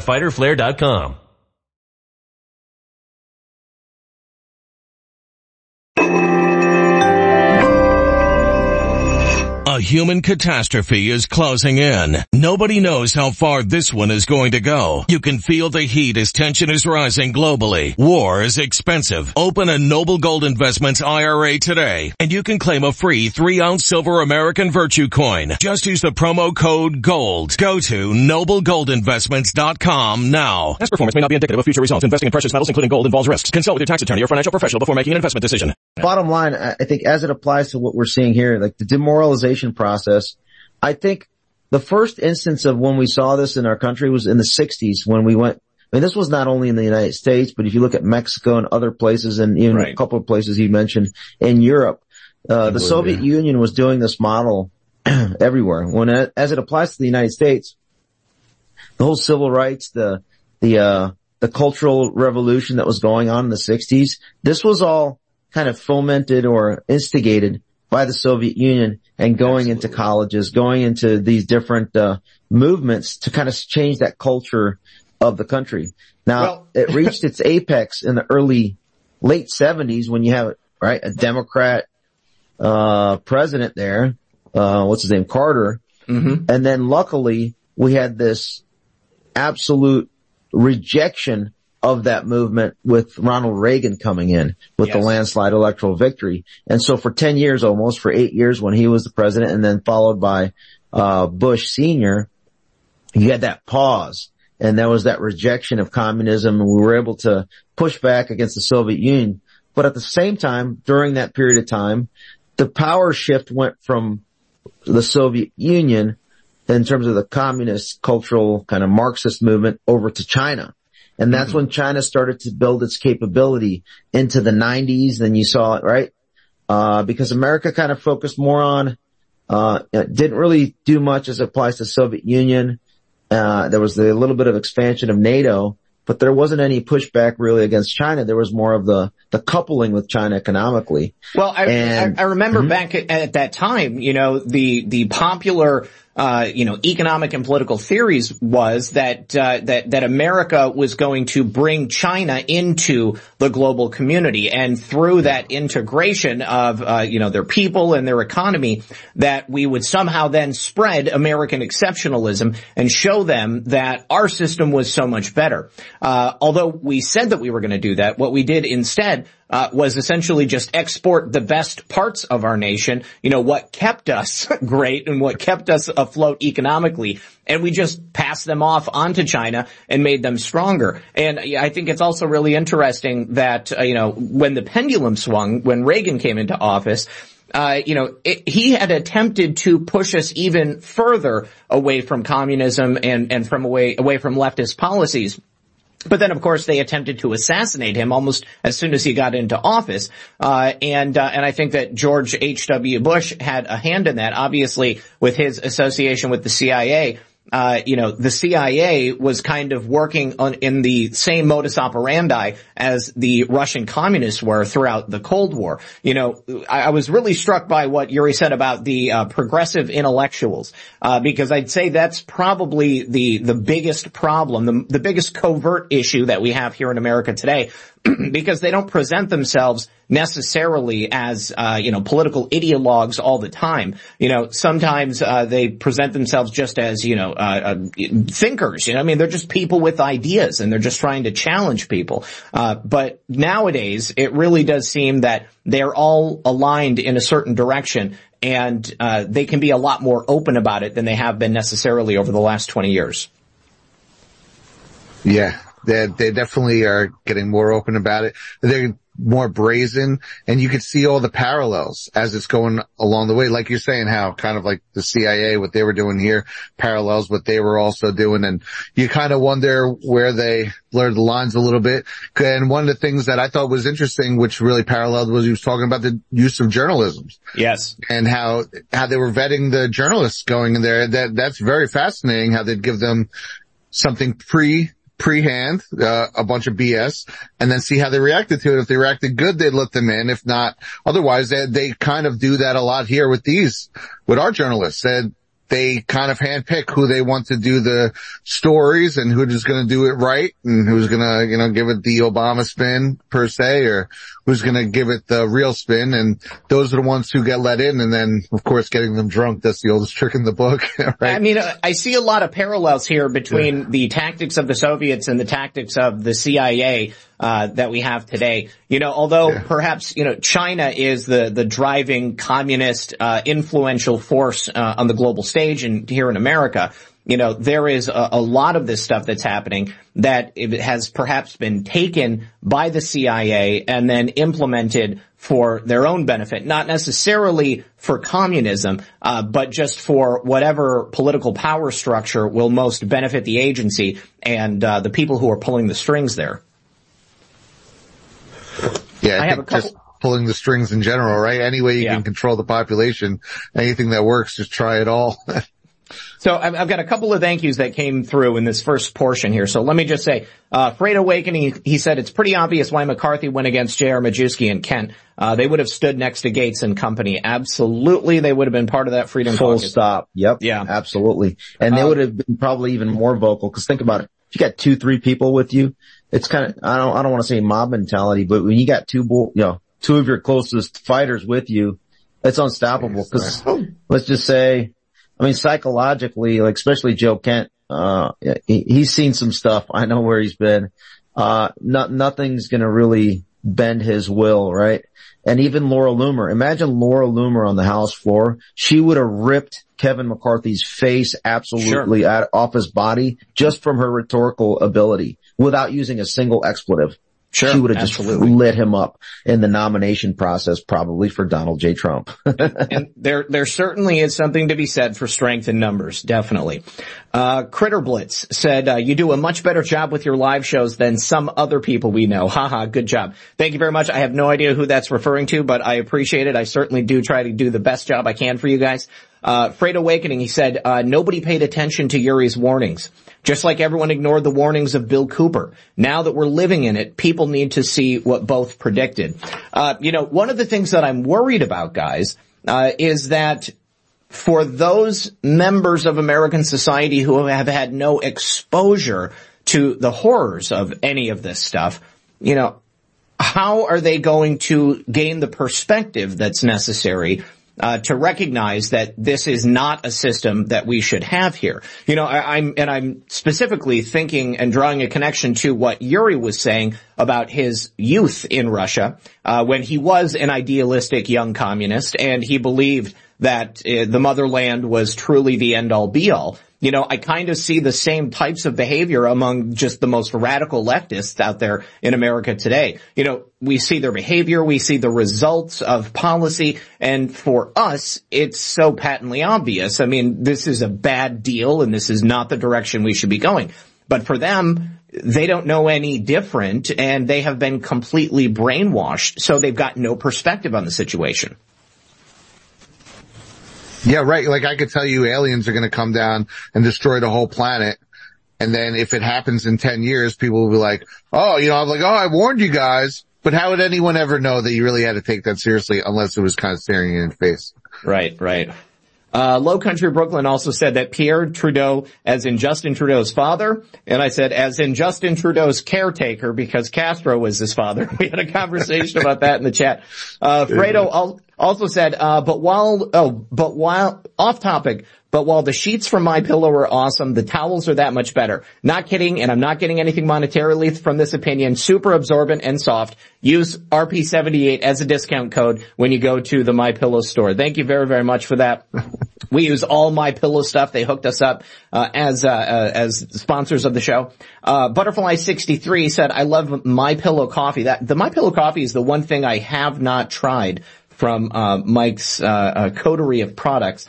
Low Country Brooklyn also said, misinformation in the military. Make sure you check out Ivan Raikland's interview with Tucker Carlson on Fox Nation. If you guys didn't know it, a couple of weeks ago, Ivan was interviewed by Tucker for his Fox Nation program. That's the one you got to have a subscription to. So you might find some clips of it out there. But the clips that I've seen were top-notch, and Ivan, of course, said that he had a great time hanging out with Tucker. I really hope that they bring Ivan back as some type of a regular commentator, because I think he has some good perspective. And then Fredo, this is when he said, I would love to hear some commentary. So hopefully this is going to satiate your need there. Appreciate that, buddy. And then Cody117 with two $20 super chats. I really appreciate that generosity, Cody. First of all, and now that the Soviet Union has collapsed, Russia has rebuilt and become way more moral than any Western country. I hope the U.S. doesn't have to get this bad before it corrects itself. Brad, we've talked about this before, and I'm afraid that we almost might have to, because again, how is this younger generation going to get any perspective on the situation unless they're forced to go through the worst aspects of what they're asking for? All right. And they kind of are. I feel like we have hit a crescendo these last 10 years where just a complete demoralization the demoralization period he's going to state very soon is about 10 years, but I feel like we're like 50 years deep at this point, and it's just hit a complete head. I think this is what unfortunately needed to happen. I do. Yeah, I can agree with you there. And this is why I say, you know, we got to keep our morale up. You've got to continue to fight. You got to be prepared. Okay. We may not want America to have to go down the darkest possible timeline path, but just in case it happens, you need to have all your ducks in a row to ensure that you and your family are safe. And then Cody also said, what we're facing in this country isn't political or minor disagreements about taxes anymore. It's cultural and moral. It just makes me wonder what will have to be done to correct this. And, you know, this is something else we've talked about recently, Brad, on the show, but, you know, that pendulum swings naturally. It seems like society throughout the ages will swing from, you know, one extreme to the next. It's like you get so far to the left and then everybody reacts to course correct and pushes you all the way back over to the right. And then, you know, sometimes they go so far to the right, and that's when you have, you know, like some really despotic rulers. And, you know, I can think about some governments down in Central and South America, you know, things that we supported.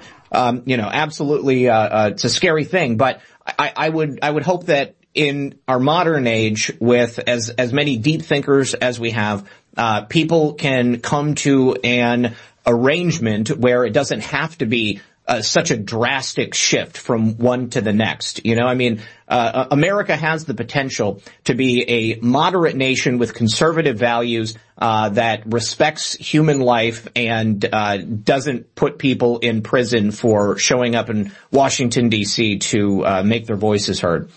Because, right. And, you know, there's a lot of problems, but, you know, that's why I say we've all got to be involved. Freight Awakening says, very generous, Cody. Great takes. Thank you very much. And then, ESADMF with a $63 super chat. Thank you very, very much. Says, division is what ruined us. We are finally back on the bumpy, rough, potholed road to unity. The dividers, liars are about to be done. Yes, that is certainly true. You know, and I couldn't help but think while Yuri was, speaking with G. Edward Griffin there, you know, in the same way that they had people placed in you know, political positions, social clubs, journalists, you know, positions to do cultural outreach between the two nations of India and Russia. You know, they've got people that are set up specifically just to infiltrate something and not even appear to be as if they're associated with Russia or they're working on behalf of the KGB. And we undoubtedly have that happening in America today. You know, whether it's Chinese agents that are inserted into American life, whether it's anonymous accounts online that are pretending to be aligned with you so that they can just lead you down the incorrect path, or up to and including politicians. I mean, it's a real danger. Any thoughts on that, guys, before we go back to the interview? Yeah, it definitely, I mean, that's always going to be there. There's always going to be some entity, I think, putting people in pretending to be not what they are. But as long as we stay true and kind of like ESA DMF is saying, kind of try and go towards that bumpy trail of unity, which it will never be fully united, obviously. It's okay to have a little healthy discourse. But as long as we try to get as close as possible, I think that's where the answer will lie. You know what? I always kind of think of, you were saying with the pendulum, right? I think of that a little bit as like a car. You ever like hydroplaning? And then what's the big problem is if you overcompensate, that's usually when the crash happens. You almost want to kind of go into it and turn back a little bit. And basically, you kind of want to get that pendulum just compensated enough to bring it to the middle instead of just ripping it into this direction now. Mm-hmm. And hopefully we'll get it right. I feel like our policies probably, even though they call us far right, if people actually looked what a lot of our community feels, it's pretty reasonable, I feel. So I think we are on that path. No, I totally agree. And then Brooklyn also said, we are seeing the onslaught of this communist program running via the Department of Public Instruction through the CDC and the UN directive of SEL, Social Emotional Learning, Paulo Freire and Herbert Marcuse. And then Also, you know, I think that, you know, in terms of like us coming together as a movement, people need to step back from the idea that they are always right all the time. Instead of like believing that your line of thinking is the only way to approach a situation or to understand something, recognize that, you know, beliefs can sometimes be dangerous. You can believe something all you want and it can still be incorrect. We've got to come from a point of logic and reason and critical thought. And stay open to the idea that perhaps there are different perspectives that can complement our own, that can help us lead ourselves out of this quagmire that we find ourselves in. Okay, and with that, I'm going to go ahead and take us back to the interview, and here we go. Can I make one real quick comment? Yeah, actually, go ahead. Yeah, sorry, I was sitting out listening in. I think when you said, or is it going to get to that point, I think we are pushing back hard, and we saw that live before the whole world to see this week, this last week, that pushback against this Chinese Communist Party takeover with their number one agent sitting and squatting in the White House, right? And then from there downstream, essentially we took over our entire federal executive and pretty much at this point legislature, starting January 3rd, essentially, it was that pushback. And that Freedom Caucus was the one that really made that massive pushback with President Trump in the background providing that air support for those 20, right? Yeah. And then we, the people, providing that support as well from underneath to push, to give them that spine to be able to push back against those, you know, radical leftist policies. And if the censorship wasn't there to include Kevin McCarthy's censorship of patriots, those 20 Freedom Caucus members would have been probably more like 40 to 60. Mm-hmm. So we're in the process of pushing back and regaining territory. So let's learn how they're doing it so we can continue to push harder. Absolutely. Okay, here we go. This is the gentleman which was so deaf or so uninterested in what I had to say to him. This is the same picture, a blow up of the same picture. Many guests from various countries, in this particular case from Asia and Africa, were taken by me as a Novosti press agency employee for a tour across Siberia, for example. We would show them typical kindergarten, you see, nothing special by American standards, just nice children sitting, eating their breakfast or lunch. What they could not understand, or they pretended not to understand, that this is an exemplary kindergarten. This is not the kindergarten for average person or average family in USSR. And we maintained that illusion in their minds. You can see myself under the red spot in the middle there, with the same business-like expression. I'm doing my job. That's what I'm assigned to do, and that's what I was paid to do. But deep inside, I still hope that at least some of these useful idiots would understand that what they are looking at has nothing to do with the level of affluence in my nation. This is a better picture which reflects the true spirit of the Soviet Soviet childhood. This picture was printed in a Canadian government publication by mistake. In the middle you can see children playing on a small courtyard, and the caption goes, "This is a typical kindergarten in Siberia." What these idiots didn't understand, that it is not kindergarten at all. It is a prison for children of political prisoners. Mm. But there was not a single mentioning that what they were visiting actually was an area of concentration camps. And the job of people like myself to help them to not to notice that they are actually talking to prisoners. Most of the children were dressed, especially on the occasion of the foreigners' visit.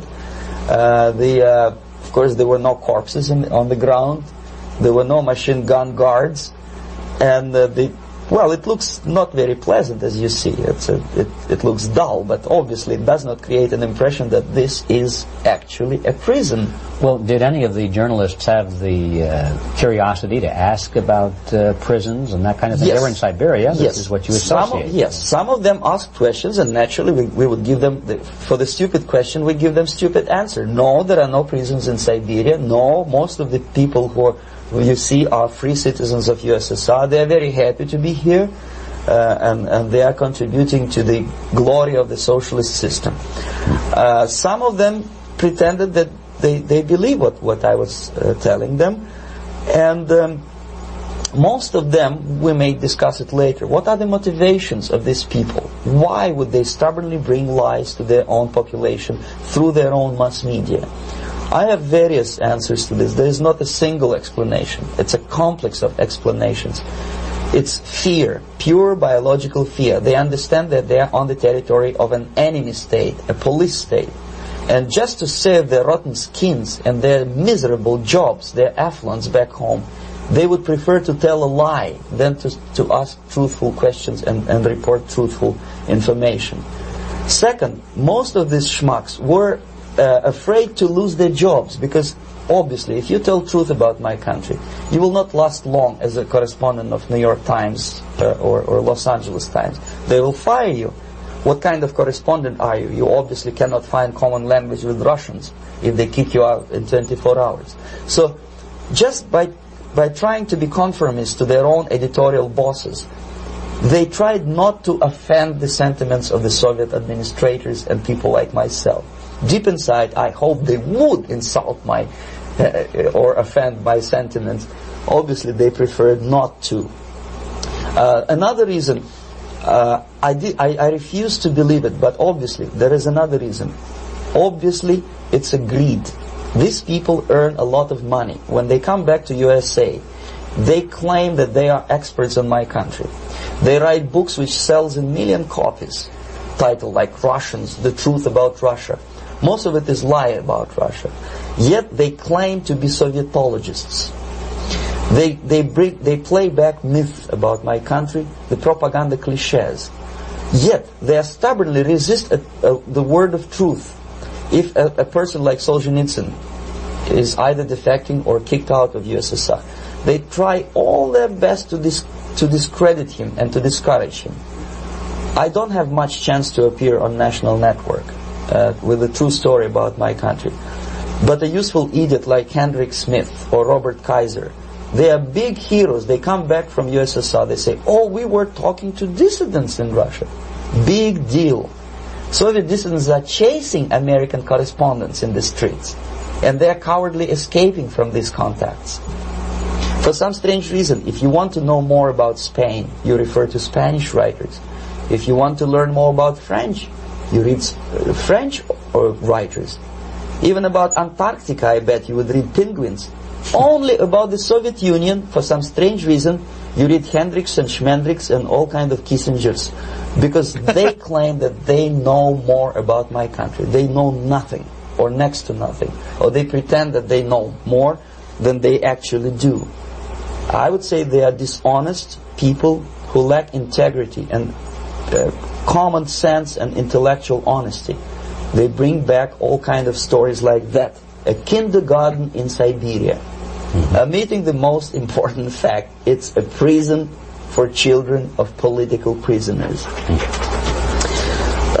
Another greatest example of monumental idiocy of American politicians. Edward Kennedy was in Moscow, and he thought that he is a popular, charismatic American politician who is easygoing, who can smile, dance at the wedding in Russian palace of marriages. What he did not understand, or maybe he pretended not to understand, that actually he was being taken for a ride.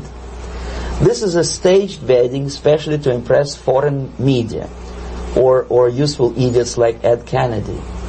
Most of the guests there, they had security clearance, and they were instructed what to say to foreigners. This is exactly what I was doing. You can see me in the same damn wedding palace in Moscow where Ed Kennedy was dancing here. You see, smiling. He thinks he's very smart. From the viewpoint of Russian citizens who observe this idiocy, he's narrow-minded, egocentrical idiot who tries to earn his own popularity through participation in propaganda farces like this. Here you can see myself. On the right, again, exemplary Soviet bride. On the left, three journalists from various countries, Asia, Africa, and Latin America, obviously they enjoying the situation. They will go back home and write the reports. We were present at on the regular Soviet wedding.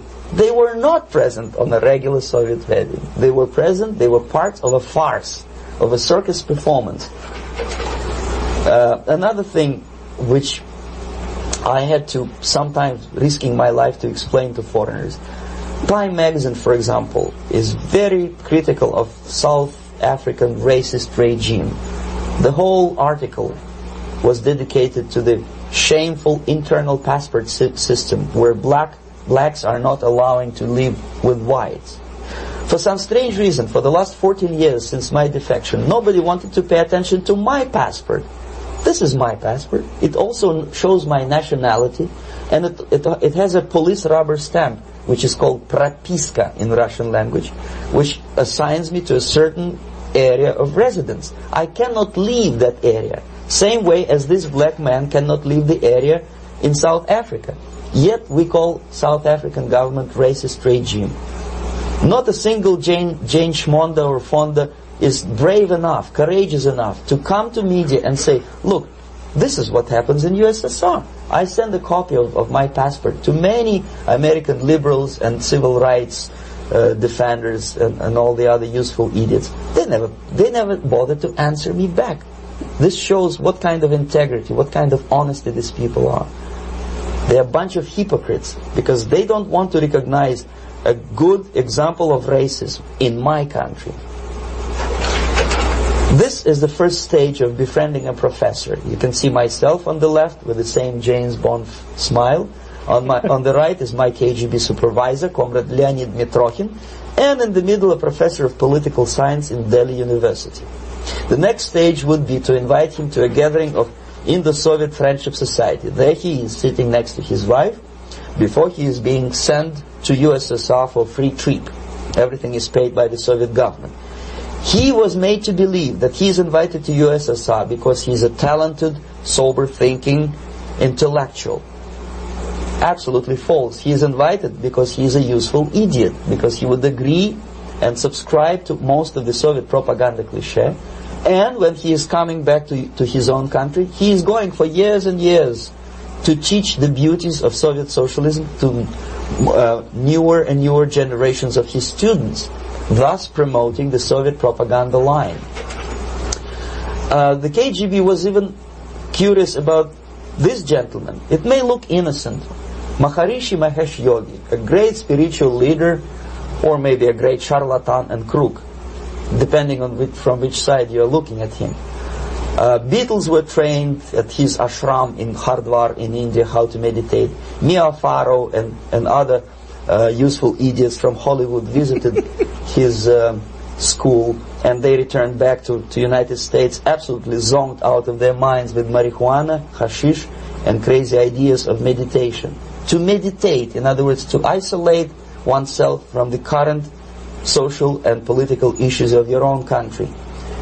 To get into your own bubble, to forget about troubles of the world. Obviously, KGB was very fascinated with such a beautiful school, such a brainwashing center for stupid Americans. I was dispatched by the KGB to check what kind of VIP Americans attend this school. That's you on the left. Yes, I'm on the left. I was trying to get enrolled in that school. Unfortunately, the Maharishi Mahesh Yogi asked too much. He wanted $500 American for enrollment. But my function was not actually to get enrolled in the school. My function was to discover what kind of people from United States attend this school. And we discovered that, yes, there are some influential members of family, public opinion makers of United States, who come back with the crazy stories about Indian philosophy. Indians themselves look upon them as idiots, useful idiots. To say nothing about KGB, who looked at them as extremely naive, misguided people. Obviously, a VIP, say a wife of a congressman or a prominent Hollywood personality, after being trained in that school, is much more instrumental in the hands of manipulators of public opinion and KGB than a normal person who understands, who looks through this type of fake religious training. Well, why would they be more susceptible to manipulation? I just mentioned that because, you see, a person who is too much involved in introspective meditation. You see, if you carefully look what Maharishi Mahesh Yogi is teaching to Americans, is that most of the problems, most of the burning issues of today can be solved simply by meditating. Don't rock the boat. Don't get involved. Just sit down, look at your navel and meditate. And the things, due to some strange logic, due to cosmic vibration, will settle down by themselves. This is exactly what the KGB and Marxist-Leninist propaganda wants from Americans, to distract their opinion, attention, and mental energy from real issues of United States into a non-issues, into a non-world, non-existent harmony. Obviously, it's more beneficial for the Soviet aggressors to have a bunch of duped Americans than Americans who are self-conscious, healthy, physically fit, and alert to the reality. Maharishi Mahesh Yogi obviously is not on the payroll of the KGB. But whether he knows it or not, he contributes greatly to demoralization of American society. And he is not the only one. There are hundreds of those gurus who come to your country to capitalize on naivete and stupidity of Americans. It's a fashion. It's a fashion to meditate. It's a fashion not to be involved. So obviously, you can see that if KGB were that curious, if they paid my trip to Hardwar, if they assigned me to that strange job, obviously they were very much fascinated. They were convinced that that type of brainwashing is very efficient and instrumental in demoralization of the United States. Our conversation with Yuri Alexandrovich Bezmenov, who is a defector from the Soviet Union, a former propaganda agent for Novosti and the KGB, will continue after this message.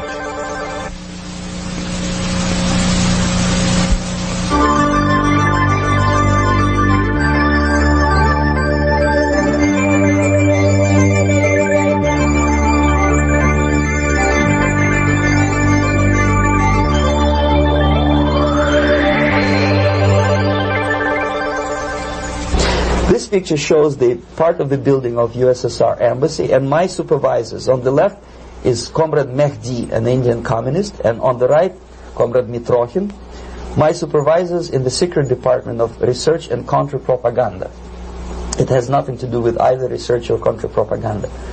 Most of the activity of that department was to compile huge volume of information on individuals who were instrumental in creating public opinion. Publishers, editors, journalists, actors, educationalists, professors of political science, members of parliament, representatives of business circles. Most of these people were divided roughly into groups. Those who would toe the Soviet foreign policy, they would be promoted to the positions of power through media and public opinion manipulation. Those who refused the Soviet influence in their own country would be character assassinated or executed physically come revolution. Same way as in the small town of Hue in South Vietnam, several thousands of Vietnamese were executed in one night when the city was captured by Viet Cong for only 2 days. And American CIA could never figure out how could possibly communists know each individual where he lives, where to get him, and would be arrested in one night, basically in some 4 hours before dawn, put on a van, taken out of the city limits and shot. The answer is very simple. Long before communists occupied the city, there was extensive network of informers, local Vietnamese citizens, who knew absolutely everything about people who are instrumental in public opinion, including barbers and taxi drivers. Everyone who was sympathetic to the United States was executed. Same thing was done under the guidance of the Soviet embassy in Hanoi, and same thing I was doing in New Delhi. To my horror, I discovered that in the files where people were doomed to execution, there were names of pro-Soviet journalists with whom I was personally friendly. Pro-Soviet? Yes. They were idealistically minded leftists who made several visits to USSR, and yet the KGB decided that come revolution or drastic changes in political structure of India, they will have to go. Why is that? Because they know too much. Mm-hmm. Simply because, you see, the useful idiots, the leftists who are idealistically believing in the beauty of Soviet socialist or communist or whatever system, when they get disillusioned, they become the worst enemies. That's why my KGB instructors specifically made the point, never bother with leftists. Forget about these political prostitutes. Aim higher. This was my instruction. Try to get into large circulation, established conservative media.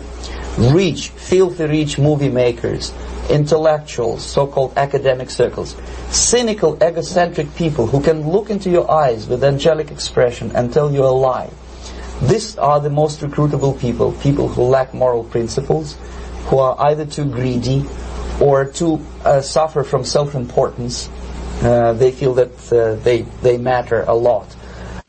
You guys, I'd like to take a break right there, because that's really interesting to me that he was directed by his superiors at the KGB to shoot higher, to go for the moon, basically, go beyond the useful idiots and the leftist intellectuals, and specifically conservative media. I'd like to get your thoughts on that.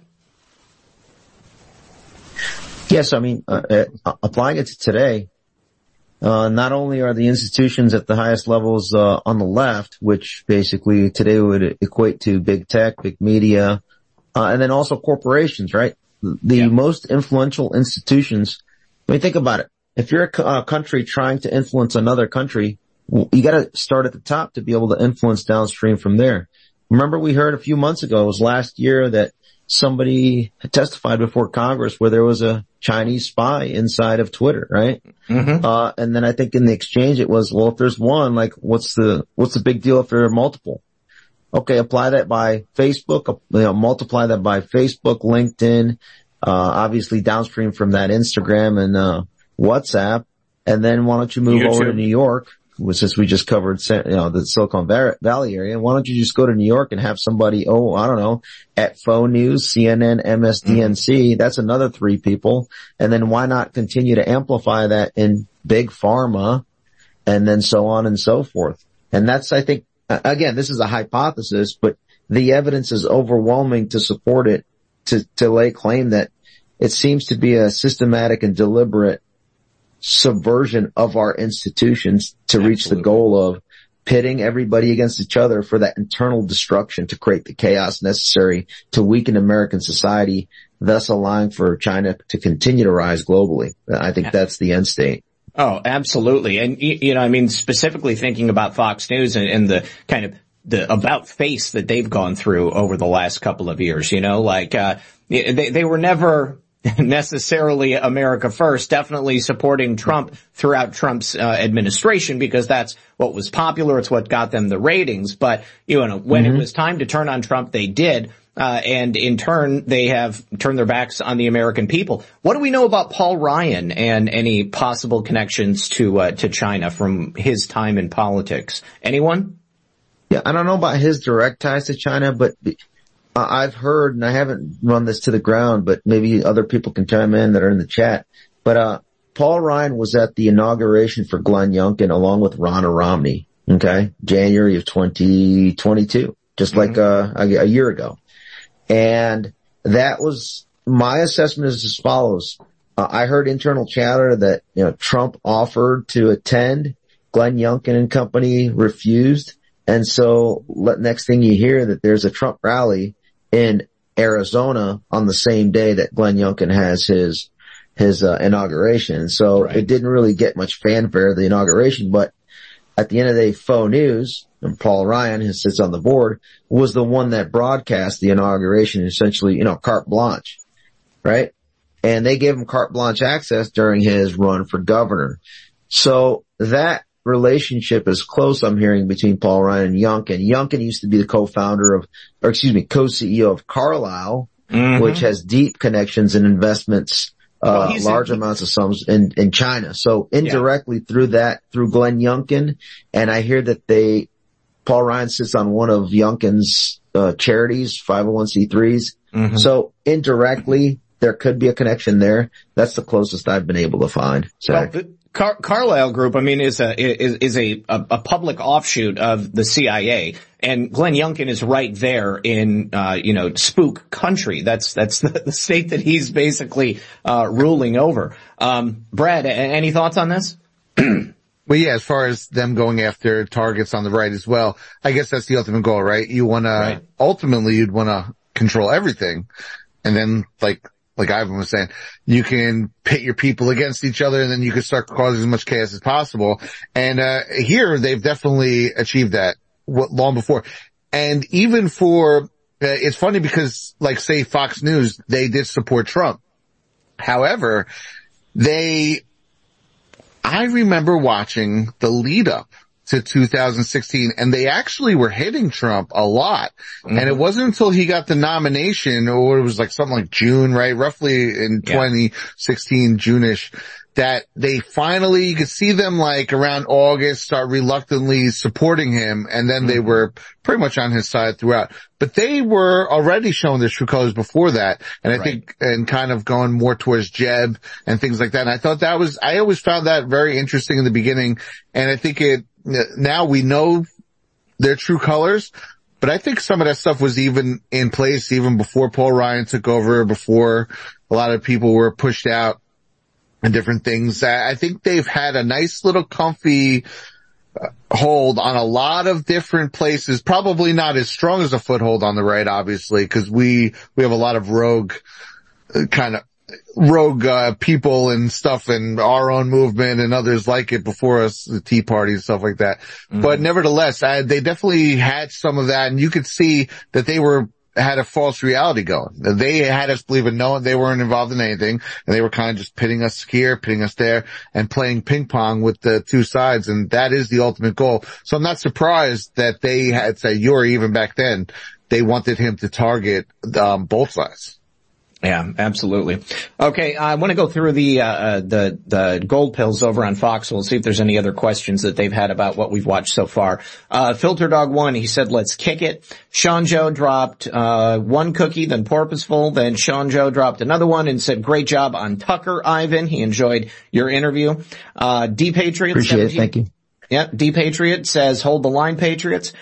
True Grit says, what if Trump has enough dirt on McCarthy that Trump's going to play their blackmail game and Kevin McCarthy will stay in line?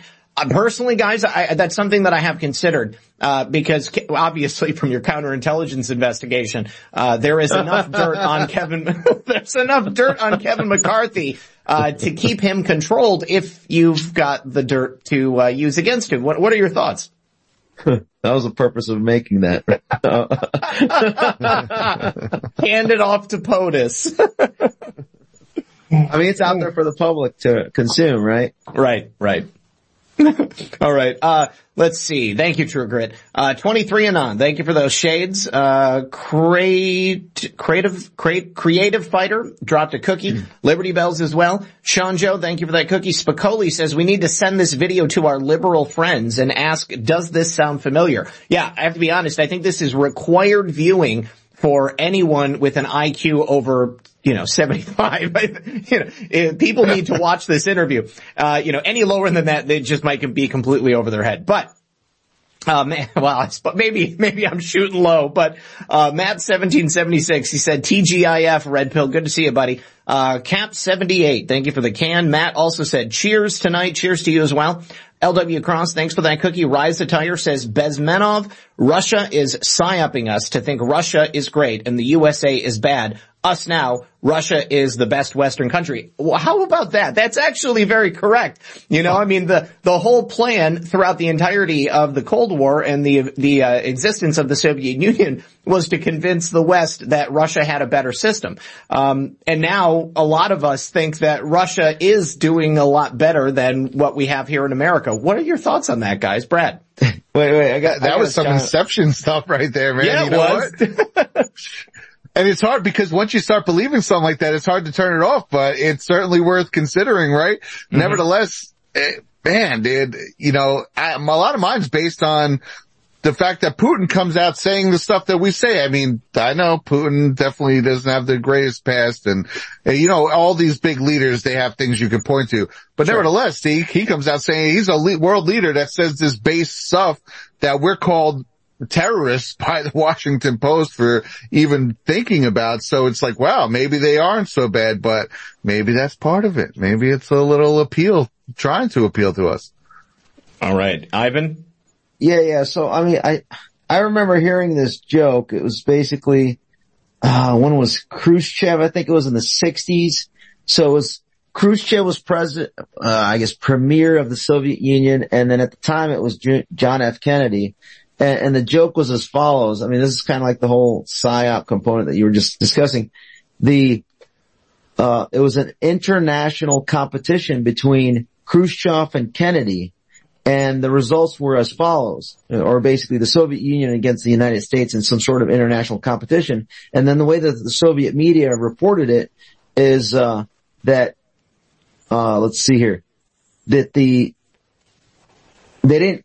say that it was, specifically two countries. They just said it was an international competition.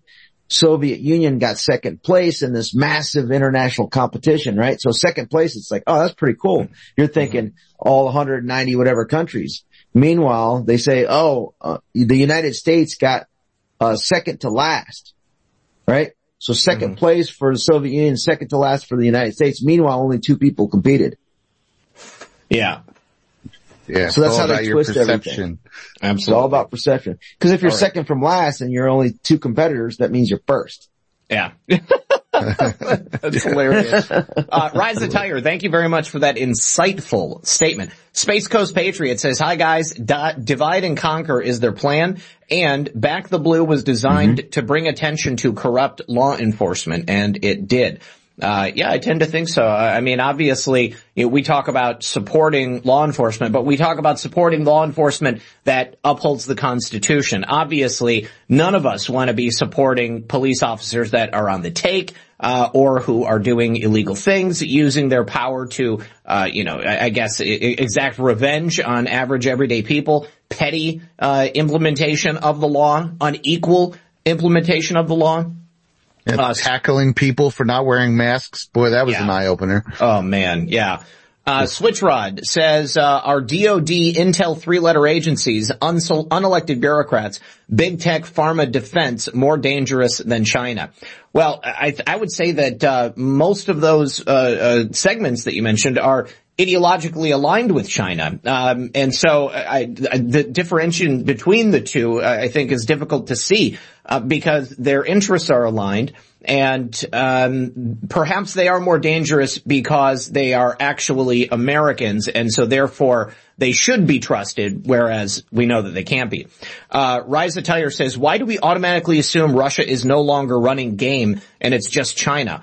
Aren't they allies? Oh, thank you. Yes, go ahead. Yeah, I didn't mention, I was wanting to say that in the last segment when I was talking. I forgot to. Absolutely. Thanks for bringing that up. So like I talked about in the Tucker piece, China's taking points. So they've become essentially the superpower. In some instances, militarily, we're still ahead. And the other three components of the elements of national power, which would be diplomacy, information, projection, as well as economics. China is basically either on par or supplanted us, and I hate to say that, obviously, because I'm a America First guy, but that's kind of what their agent in the White House has created for us, right? That dynamic. Yeah. But they're being supported with all the institutional knowledge coming from the Soviet Union. So I argue that this Yuri Bezmenov model and the institutions in Russia are helping China implement what Russia is going to benefit from as well, by China deploying it against the United States. So I'd say, the primary adversary for us is China, supported by Russia, and indirectly also tangentially supported by Iran. So those are the three key players that are diluting our global influence. And I think I put this assessment out back in December of 2020, where it was, it'd be nice to pull up. I'd have to take a couple minutes to find it, maybe for the next segment. Okay. But China, number one, supported, and that's for global competition for first place. Russia's doing it in order to continue to weaken the United States so they can have a better relationship and influence throughout the region and the world. And then lastly, Iran for their retribution, if you will, from their perspective on what we did to, you know, terrorist leaders, Mohandas and Soleimani.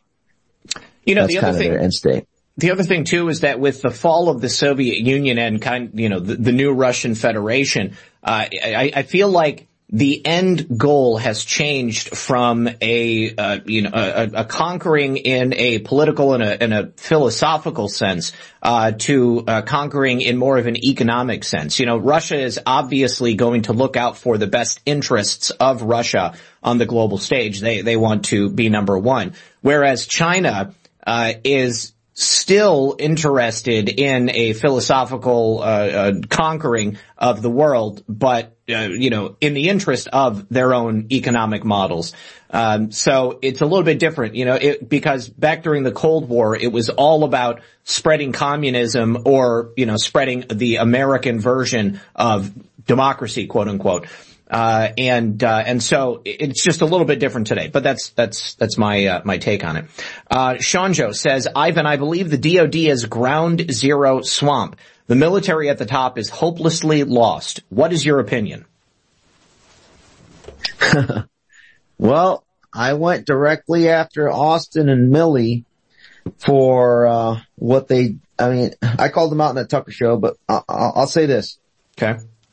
Short answer is, at the leadership of every single one of our institutions, it's a yes. It's a resounding yes. Yeah. And the longer answer to that is Secretary Austin, or I call him acting secretary because he was appointed by an illegitimate resident that's currently sitting in our White House, right? Right. So Milley was in place before, but based on his actions on January 6th and subsequent, in my opinion, and it's not really an opinion, it's showcased by his actions, he accepted an unlawful, unconstitutional order from Mike Pence to go ahead and deploy the National Guard on that day without the request from Nancy Pelosi, and she did that by design. If you want to know the details, I think we've covered this in previous broadcasts. Yes. But bottom line, he was complicit in treason, and then he calls China to tell them, no, I got a handle on this. The coup is in place. Don't worry. We're going to take care of this. So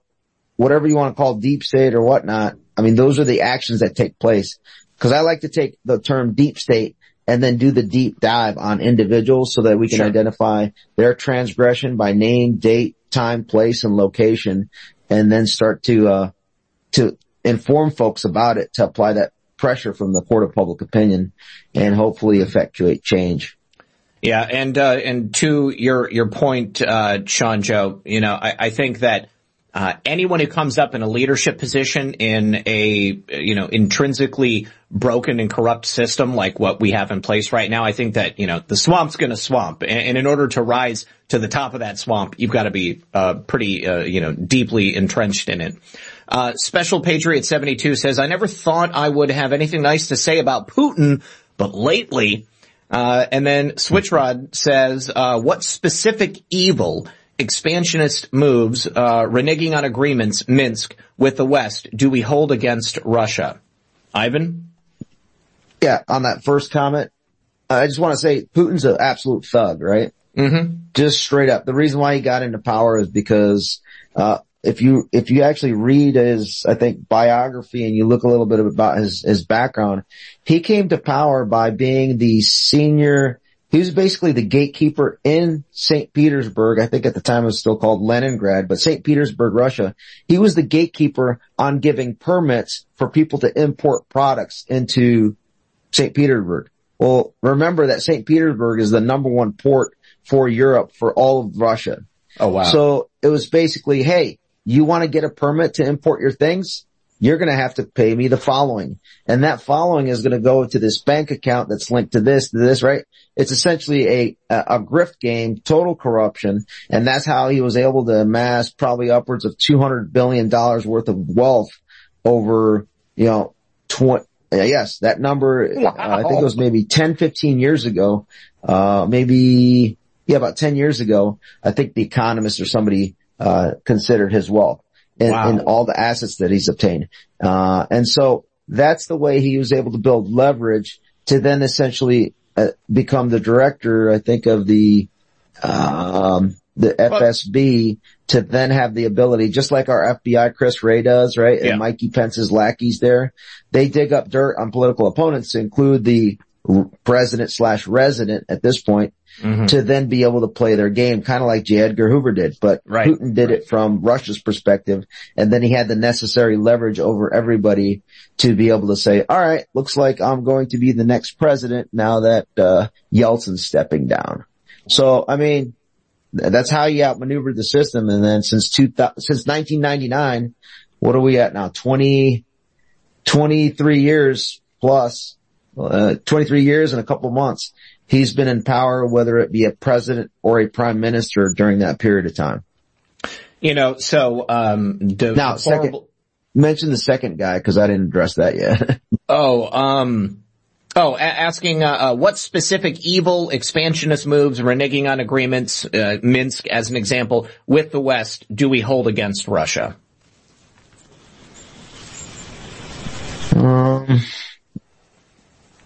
I mean, there's a strong argument to be made by Russia that our expansion of NATO has crossed their red line, which they've articulated pretty clearly in their foreign policy, whether it be the Republic of Georgia, which I happen to be briefly a army attaché in 2007. So I kind of get that dynamic down there. Once they went from into what's known as membership action plan. So NATO has a process in order to get to be a member of NATO. There's 30 countries. But the first thing is you do is a proposal. It's called membership action plan. And that triggers a sequence of events to eventually be a member. And once that was initiated, that's when you started to see Russia. At the time, it wasn't, it was still kind of coming back from its slumber of the 90s, but it's still pushed back. And then when in 2014, the Ukraine component happened where, we saw essentially, the events of Ukraine in 2014. I was on the Ukraine crisis team in the Pentagon, observing that occur. And so that was a rejection in response to, NATO expansion. So I think that it's a good question. It's a complicated response. I think Russia has a strong argument to be made to make that same point that whoever wrote that did. Yeah. And so we have to come up with a justifiable response to that for America to say, what is our strategic interest to be involved in Ukraine other than to expand NATO reach? And so it's hard to say at this point of the game, considering the domestic instability caused by both foreign and domestic actors within the U.S. I think our main effort needs to be to shore up our cultural and institutional security before we start to meddle in other nations. And I hate to say that because we just literally overnight went from a superpower to a very, I hate to say this, it's starting to get into an unstable time, but with this auto correction that occurred this last week, I'm an optimist. If you've seen where I work, I'm a very, I like to be optimistic and then go for the gusto. Cause I think what happened last week in our house, we got to a 90% solution. I wanted 100%. We only got to about 90%. That doesn't mean we pause and stop. We continue to fight. So that's my longer answer. Yeah. Fredo said, know that Ivan served in the military and knows constitutional law. Thank you, Ivan, for everything. And thank you, Brad, for that Big Mike video. Cody117 says, me and a few others have been hassling Frank, quite frankly, to get you all to do a show together again. It's been since probably 2019, maybe 2020. We're not going to stop peer pressuring, bro. LOL. Cody, Frank and I do a show every Thursday at 4 p.m. on 412 Productions with Adel Nero. And you can catch us every week on that channel. But yes, Frank is now live at the same time that I am, you know, on the weekends. So it's difficult for us to plan a show together. We would have to do something that would be live on both of our channels. But, you know, he's got his own format. I've got mine. I would love to have Frank back, though. Now that I'm not doing shows on Sundays, it's a little bit more difficult. Lonely German says Americans have been of the thought that we are not able to be taken over. So sleep has set in, and now being shaken from that slumber is where we are now. I can go ahead and agree with you there. And then Freight Awakening also said, thank you for exposing this, Zach. I love your companions, true patriots. Thank you, Ivan and Brad. Not sure when your wedding is, but I wish you luck and love, friend. You were both lucky. True love is rare. And as you all know, Brad and Abby are the ones that are getting married in February. Yeah, okay. Anyways, let's get back to the interview. We've got about 20 minutes left. These are the people who KGB wanted very much to recruit. But to eliminate the others, to execute the others, don't they serve some purpose? Wouldn't they be the ones they rely on? They serve purpose only at the stage of destabilization of a nation. For example, your leftists in the United States, all these professors and all these beautiful civil rights defenders, they are instrumental in the process of the subversion only to destabilize the nation. When their job is completed, they are not needed anymore. They know too much. Some of them, when they get disillusioned, when they see that Marxist-Leninists come to power, obviously they get offended. They think that they will come to power. That will never happen, of course. They will be lined up against the wall and shot. But they may turn into the most bitter enemies of Marxist-Leninists when they come to power. And that's what happened in Nicaragua. You remember most of these former Marxist-Leninists were either put to prison or one of them split, and now he's working against Sandinistas. It happened in Grenada when Maurice Bishop was already a Marxist. He was executed by a new Marxist who was more Marxist than this Marxist. Same happened in Afghanistan when first there was Taraki, he was killed by Amin, then Amin was killed by Babrak Karmal with the help of KGB. Same happened in Bangladesh when Mujibur Rahman, very pro-Soviet leftist, was assassinated by his own Marxist-Leninist military comrades. It's the same pattern everywhere.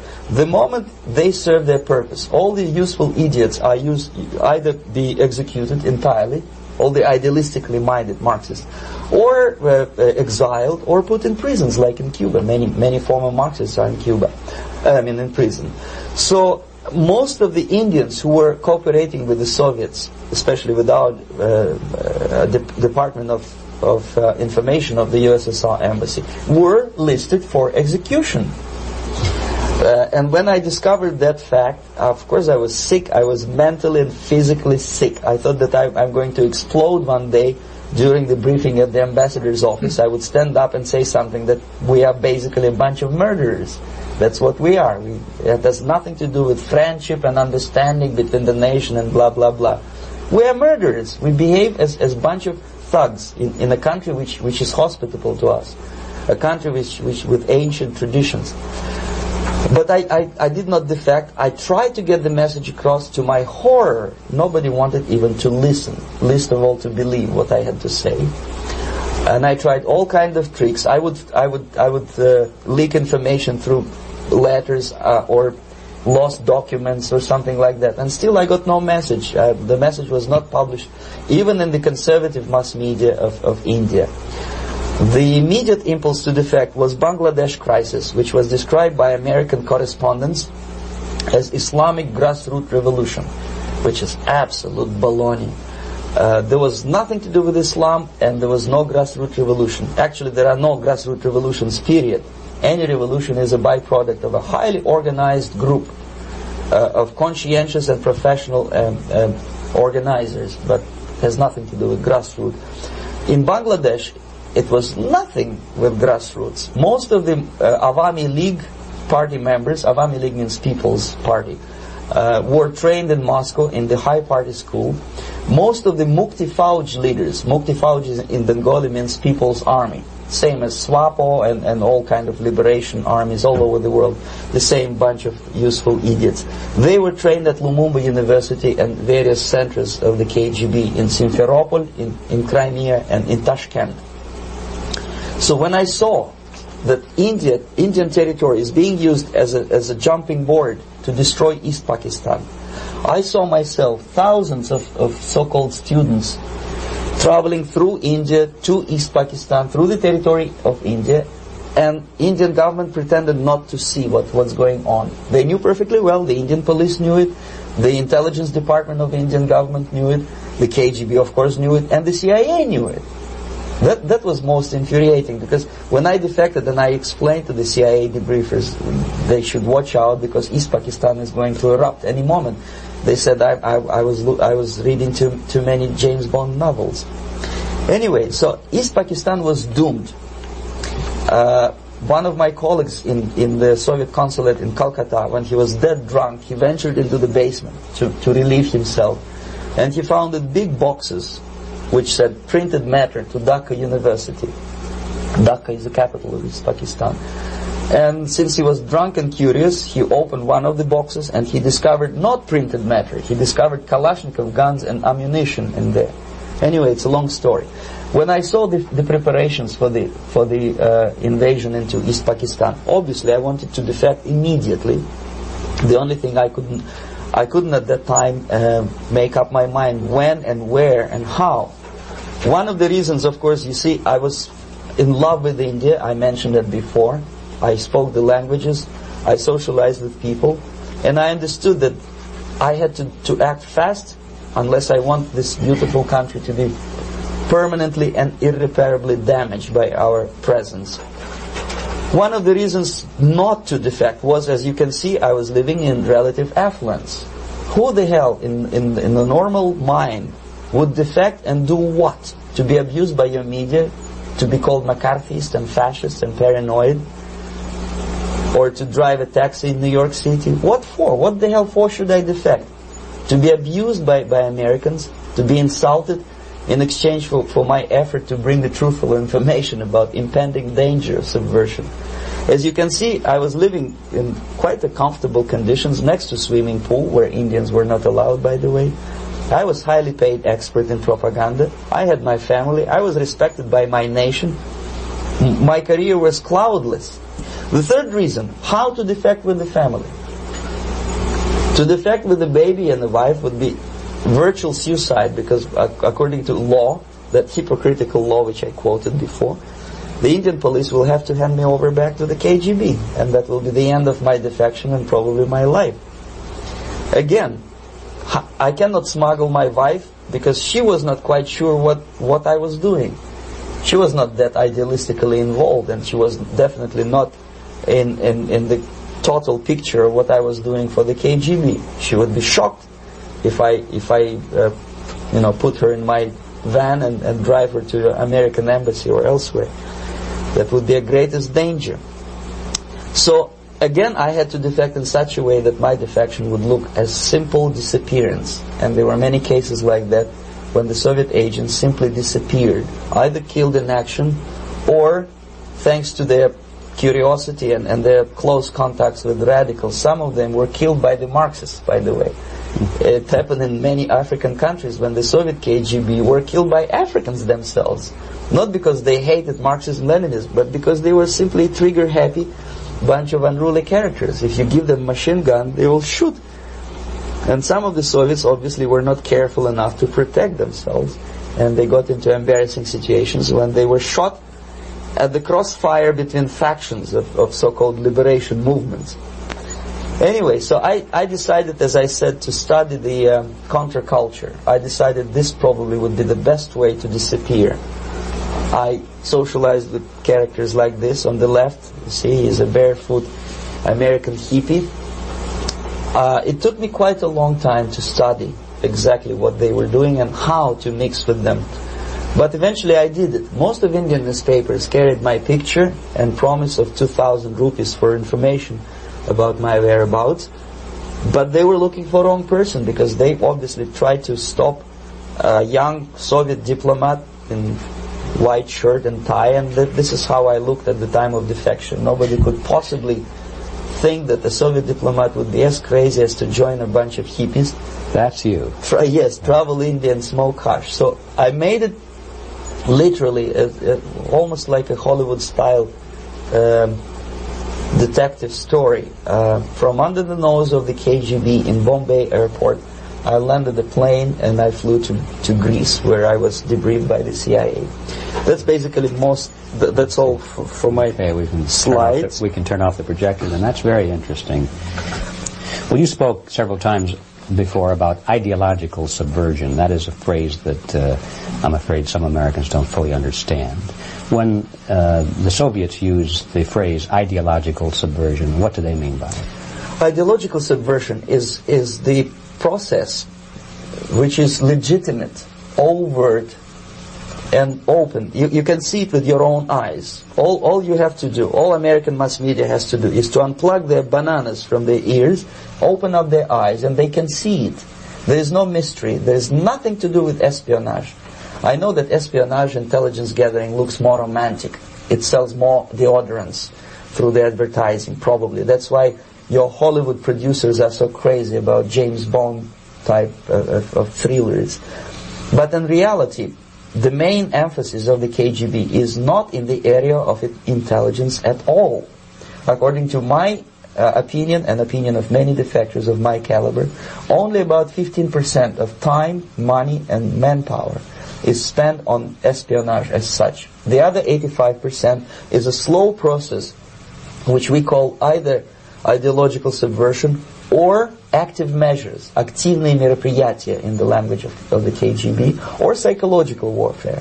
What it basically means is to change the perception of reality of every American to such an extent that despite of the abundance of information, no one is able to come to sensible conclusions in the interests of defending themselves, their families, their community, and their country. It's a great brainwashing process which goes very slow, and it's divided in four basic stages. The first one being demoralization. It takes from 15 to 20 years to demoralize a nation. Why that many years? Because this is the minimum number of years which requires to educate one generation of students in the country of your enemy, exposed to the ideology of the enemy. In other words, Marxism-Leninism ideology is being pumped into the soft heads of at least three generations of American students without being challenged or counterbalanced by the basic values of Americanism, American patriotism. The result you can see. Most of the people who graduated in the 60s, dropouts or half-baked intellectuals, are now occupying the positions of power in the government, civil service, business, mass media, educational system. You are stuck with them. You cannot get rid of them. They are contaminated. They are programmed to think and react to certain stimuli in a certain pattern. You cannot change their mind, even if you expose them to authentic information. Even if you prove that white is white and black is black, you still cannot change the basic perception and the logic of behavior. In other words, these people, the process of demoralization is complete and irreversible. To get rid of society of these people, you need another 20 or 15 years to educate a new generation of patriotically minded and common sense people who would be acting in favor and in the interests of the United States society. And yet these people who've been programmed and, as you say, in place, and who are favorable to an opening with the Soviet concept, these are the very people who would be marked for extermination in this country? Most of them, yes. Simply because the psychological shock when they will see in future what the beautiful society of equality and social justice means in practice, obviously they will revolt. They will be very unhappy, frustrated people. And the Marxist-Leninist regime does not tolerate these people. They will join the links of dissenters, dissidents. Yeah. Unlike in present United States, there will be no place for dissent in future Marxist-Leninist America. Here you can get popular like Daniel Ellsberg and filthy rich like Jane Fonda for being dissident, for criticizing your Pentagon. In future, these people will be simply squashed like cockroaches. Nobody is going to pay them nothing for their beautiful, noble ideas of equality. That's us, Brad. This they don't understand, and it will be the greatest shock for them, of course. The demoralization process in the United States is basically completed already. For the last 25 years, actually it's overfulfilled, because demoralization now reaches such areas where previously not even Comrade Andropov and all his experts would even dream of such a tremendous success. Most of it is done by Americans to Americans, thanks to lack of moral standards. As I mentioned before, exposure to true information does not matter anymore. A person who was demoralized is unable to assess true information. The facts tell nothing to him. Even if I shower him with information, with authentic proof, with documents, with pictures, even if I take him by force to the Soviet Union and show him concentration camp, he will refuse to believe it until he is going to receive a kick in his fat bottom. When a military boot crashes his, then he will understand, but not before that. That's the tragic of the situation of demoralization. So basically America is stuck with demoralization, and unless, even if you start right now, here, this minute, you start educating new generation of Americans, it will still take you 15 to 20 years to turn the tide of ideological perception of reality back to normalcy and patriotism.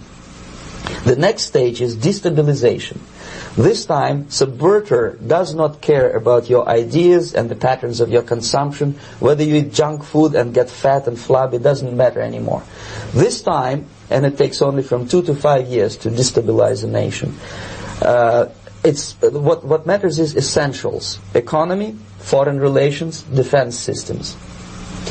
And you can see it quite clearly that in some areas, in such sensitive areas as defense and economy, the influence of Marxist-Leninist ideas in the United States is absolutely fantastic. I could never believe it 14 years ago when I landed in this part of the world, that the process will go that fast.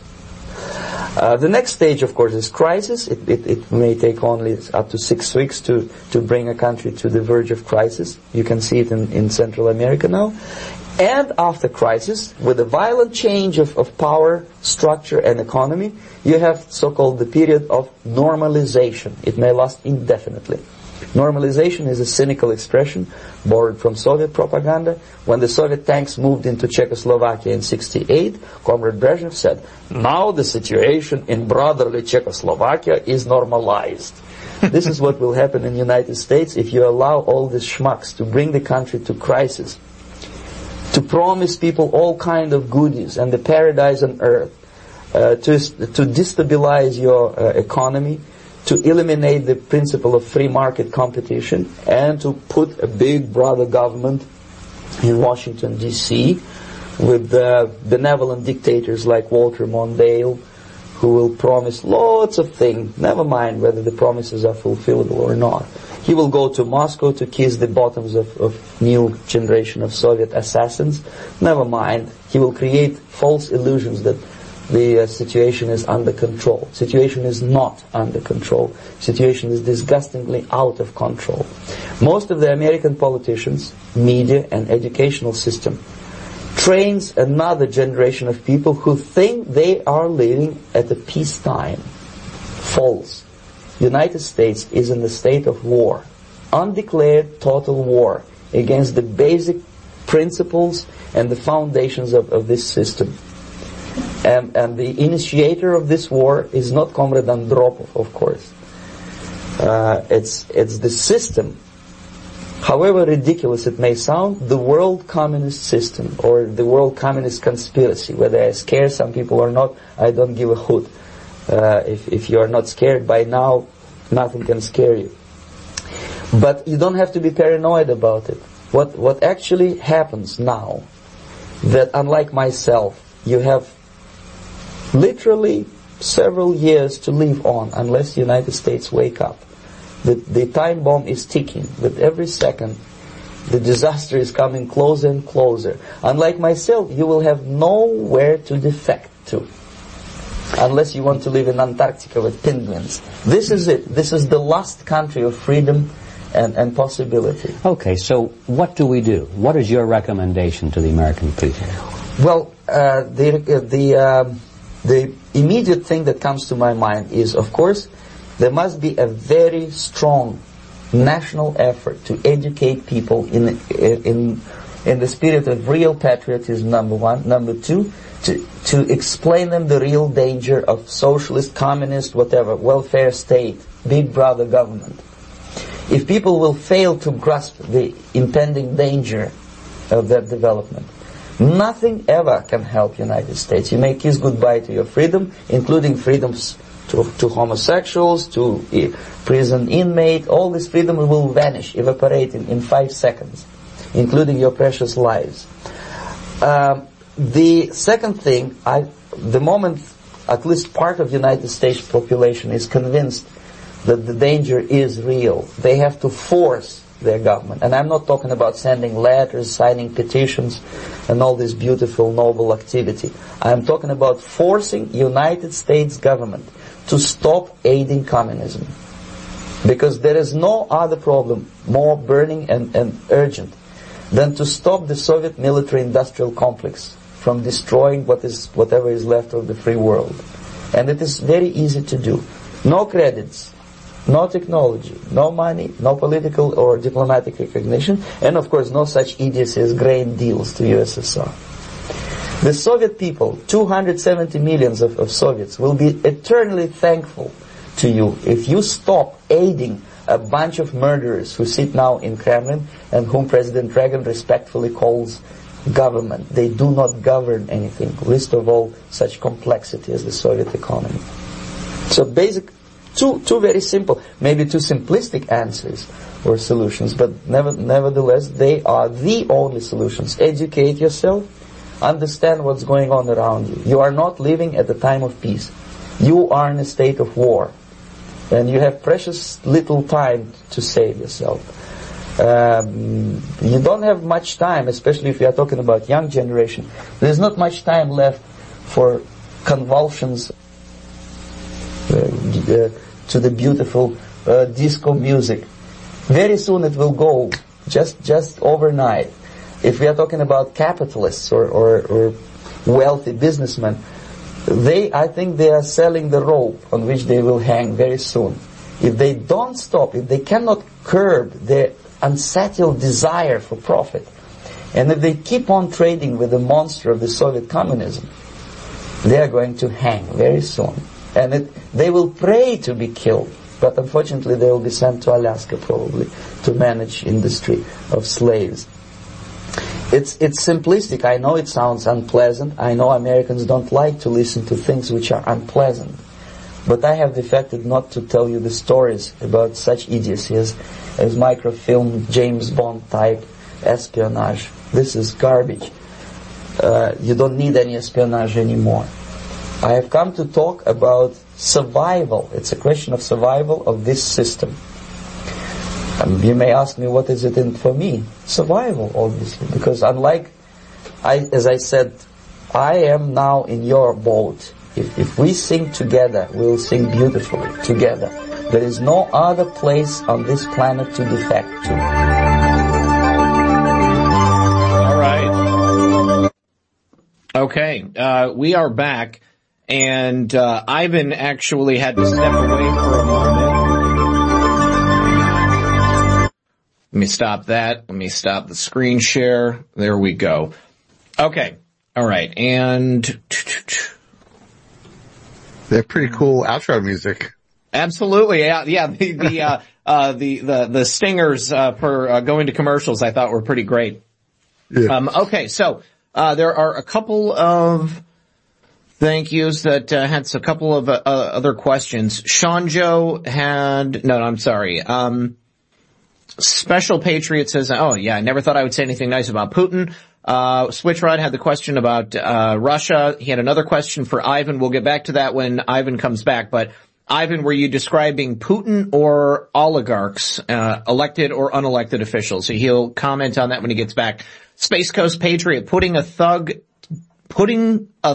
taking down the deep state, bigger thug. Space Coast Patriot said, let's get back to MAGA, F the other countries. I can totally agree. Wonder if Russia is just trying to protect itself and its culture sovereignty. Unfortunately, Putin soiled. I think that is a large part of it. I mean, obviously, Russia's sovereignty was, was in danger throughout the entirety of the Soviet Union. I mean, think about all the culture and the history that was wiped away when the Soviets went into all of those Eastern European nations. I mean, they basically completely wiped the slate clean. And this is kind of what they're doing here in America today, trying to deprive us of our heritage and tell us that, Europeans don't have any culture and so therefore it has no value and we have to pay attention to all of these other cultures, if we want to be, truly, appreciating something. But thank you again, Switchrod. Space Coast Patriot said, guarantee you Khazarian Mafia. Definitely Khazarian Mafia is a huge part of it. Also said, it's the satanic way. Tell people what they're doing. Don't understand it. It's okay. Insane. And Carenza said, thoughts on Elon's tweet about version 11.3, possibly a marker we have watched for. I saw that Elon put out a tweet, Brad, suggesting that Twitter version 11.3 would be released very shortly, and 11.3 obviously from the post. Who knows what's going to happen, but it wouldn't be interesting if Elon posted something about a storm arriving when he released Twitter version 11.3. Well, I mean, the post did say look to Twitter, not specifically POTUS, although that's where we were looking all the time for the comms at the time, so that's why a lot of people can play in their head, but that is pretty, he specifically said 11.3? Yes, he said 11.3. The 11.3, but it was 11.3 nonetheless.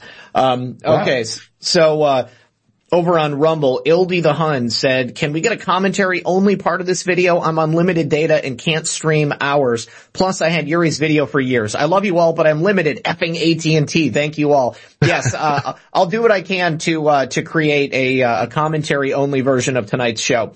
And then Cara Willow. I want everybody to pray for Cara's husband because she's been mentioning in the chat that her husband is suicidal. He thinks that America is lost. And I want to remind everybody that just because we have seen the implementation of these four phases of ideological subversion, it does not mean that America is lost. And I think as long as there are good people out there who are willing to stand on their principles, who are willing to fight for the America that we love, everything is not lost. But she said, there, Ivan, need help talking to my suicidal husband. He's just lost hope in America and he won't watch anything. Brad, you were saying, and I think that this is, highly astute, try having him unplug from everything. I know that he won't listen to, but I mean, just turn off the phone, turn off the computer, turn off the TV, get out of the house and go surround yourself in nature. I mean, I find that people lose that connection to the just the most fundamentally beautiful things that the world has to offer when they're completely ensconced in this stuff. And when they've been ensconced in it and then they get to the point where they just can't watch any of it anymore, they need something else to draw their attention away. Because, although maybe he's not watching shows, maybe he's not listening to podcasts or, watching politics exclusively, that's obviously the thing that's still on his mind. He's got to do something else to get him out of it. Brad, do you have any thoughts? Absolutely. A thought that has always helped me along these lines is that, if you look through history, this has always been corruption. Every single society has always been corrupt. They've had corrupt dealings coming down from the top down, through back to the Romans, back to long before. That's funny. I was actually just thinking about this earlier today. And I see a lot of people, they're just mad at everything that happens. Everything that happens now that we know, everyone's watching everything and everything, even if it's like 95% of what they wanted, they're mad about that 5%. And to me, it's just like, you don't have to be upset or angry just because you know about the because we're exposing a lot of this, be happy about that. It's always been here. In some way, we're never going to probably fully get rid of the corruption. You know, human beings are fallible beings. Absolutely. But nevertheless, be happy that it's being exposed and just be happy to expose it. I just think that people, if they start looking at the inverse, the fact that this has always been like this, it'll help them be look at it a different way. Just be happy at the exposure and not mad at what's being exposed. You know, this is the thing. You can't confront something unless you're aware that it exists. Okay, so the exposure of all of these things that we're talking about tonight and that Brad and I talk about on our shows on the regular, you know, this is necessary if we are going to address these problems that face America. So this is just a part of the process. And you're absolutely right, Brad. You know, since time immemorial, corruption, criminality, it's existed. People have done evil things. People have, supplanted true leaders to install their own. People have been subjugated by other peoples. You know, it's just the turning of the tide. I mean, this is how the world works. This is the nature of humanity. And I know that we want to see a better future for this world. We want to see a better future for our country, but we have to be the ones that bring that about. And the only way that's going to happen is if we recognize and confront the issues that we're facing. And speaking of those issues, and also I want to say, Island Girl 5, I see you out there. I see that you're not a fan of Ivan. We'll have Ivan address your specific concerns or claims once he gets back in here into the show. But, Brad, let's talk about those four phases of ideological subversion because, when you're hearing Yuri say that, I mean, it's, man, you know, talk about burying the lead. I mean, you waited till the last 10 minutes of the video to basically lay out exactly what has happened, exactly what we saw. You know, this was back in 1984, okay? In 1984, Yuri was talking about 25 years of this process having already taken place, okay? And I've said so many times that this is a multi-generational war. And the truth is these people, they use the long game, okay? I mean, they understand. They have it down to a science what is necessary to destroy a nation so that they can put their own people in power and so that they can control us. That 15 to 20 year period of demoralization, and that's how long it takes to educate at least one generation of people. You know, that's kind of what I was getting at in the beginning of the show. You know, we have had to lessening degrees education of American children regarding patriotism and civics. And then finally now we've come to the TikTok generation, and these people are completely brainwashed. Without a doubt. And that makes the most sense. One generation, right? If you could kind of wipe out everything and just get a people from birth, and that's what happened with the two-family household now. You're having kids go right to these daycares. Not that the daycares themselves are evil, but they have to follow government guidelines. And the more the government gets taken over and they take over the printing facilities and stuff, you can sort of guide sort of things along the way that you want. And eventually the state becomes the parents and not the actual parents. And then you were getting the 18 to 20 years of demoralization. He was specifically calling out the colleges back then. And now I would suggest it's kind of across the board, but it very much still is the colleges are the best. I know people who were gung-ho patriots who went away to college and 4 years later came back basically socialists. They're still pretty much themselves, but like really sold on the idea of socialism. And you gotta admit, when they're telling these things, it does sound nice. It sounds like the answer to all the problems. Obviously they're not gonna make it sound bad. But this is the way they did it. They infiltrated the colleges. I think a big part of it is they get these kids. They're so stressed out, and they're so stressed out about college, but then they're also so kind of transfixed on their teachers. The teachers, their whole lives are in a position of giving you the information. This is the person who gives you the information. You don't have to vet your teacher. He's the teacher. Well, there's also... Yeah. There's also the aspect that once the kids get to college, I mean, they've just become adults, and it kind of goes from like a position of like talking down to you. Your high school teachers, you know, there's a strict line of demarcation between the student and the teacher, or at least there should be. Sometimes there isn't. Those people end up in prison. But once they become adults and they end up in college, you know, there's more of a camaraderie and a sense that like these people are your equals, or you are, you know, almost to that level. And if only you could make them happy, if only you could, you know, because that's what they want. They want you to parrot back to them exactly what they're telling you. That's the easiest way to get a 4.0 in college. As long, if you can listen and understand what your college professors are telling you, and you can parrot that back in the way that they're asking you to, you will get flying colors. You will pass, sail right through, probably graduate with honors. And, you know, for myself, when I was in undergrad right after high school, you know, I think that probably what saved me was that I already had kind of a baseline in this stuff. And I was looking for certain things. You know, I always got good grades, because I played the game, but I would challenge my professors in class, and it definitely made me not as popular with some of them who were overtly socialistic. But by the time that I went to grad school, I was an adult. I was like, you know, far beyond, the ability to be brainwashed. And, I remember one time in an econ class, the teacher was talking about how the money supply in America, there's only so much money. And I was like, actually, the Federal Reserve prints money. Story. Yeah. With like, there's no limit on it, you know. And then they loan it to the United States, and like he just stopped dead in his tracks. And everybody looked at me like I was an alien. They were like, "What are you talking about? Everybody knows there's only so much money." And I was like, "And read a book, look it up, and you'll find out that it's totally different from what you think." Yeah, that is a funny concept to try and sell to people. Yeah. It's funny, nowadays in 2023, the idea of the Federal Reserve, people kind of know that. Yep. See, dude, that's what the Great Awakening has taken concepts that were kind of blowing a lot of people's minds. Yours back then, you knew, more people on different layers, say 2017, 2018 even, with a lot of the stuff with the banks. They're kind of just known now, at least amongst the right. And even people who have nothing to do with the Great Awakening, they're just accepted now. And that's a big part of it. That's kind of what Yuri was saying at the end there. What's the solution?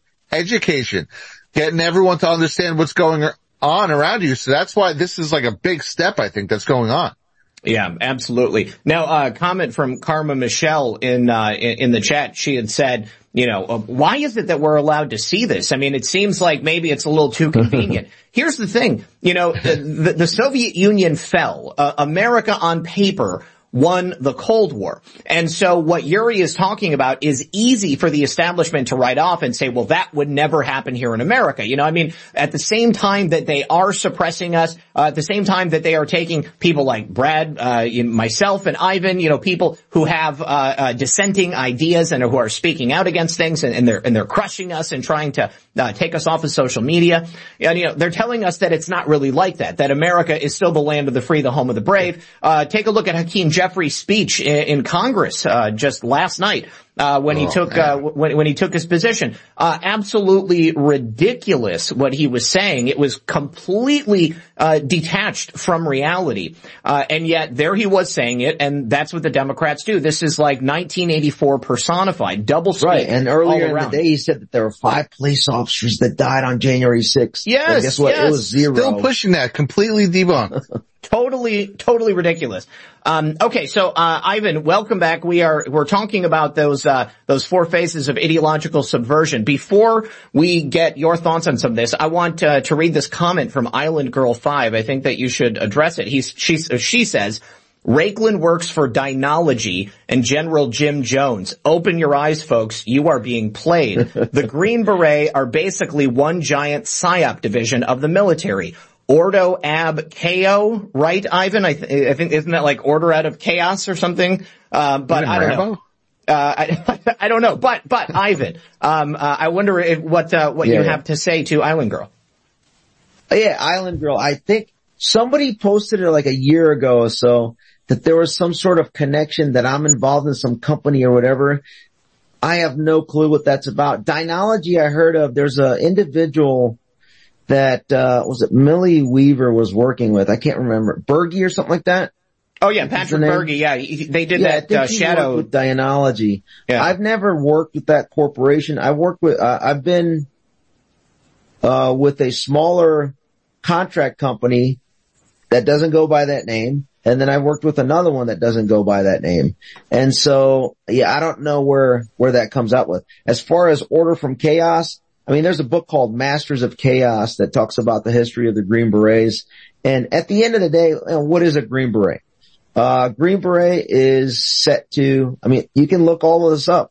We're trained to go into another country and essentially train, advise, and equip by linking up with an indigenous force to go ahead and call it what it is, overthrow that government, but at the direction of our U.S. government, right? Mm-hmm.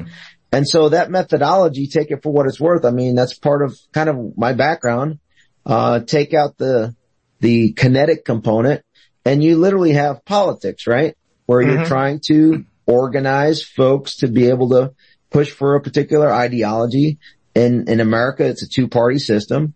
And so right now, the role that I play is, that's why I'm on these shows here, is I try to gravitate to the other leaders that are in the Patriot side or the House Freedom Caucus side, if you will, based on what we just saw that last week, is to take over the entire Republican Party to then have a mechanism to take over our entire governmental system to promote our ideologies and push back against what's going on, what we just talked about over the last two hours with this show.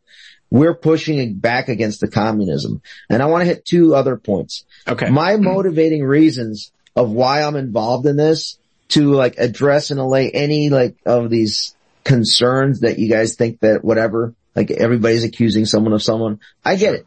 Always verify. Like always verify everything that I'm doing. I expect that.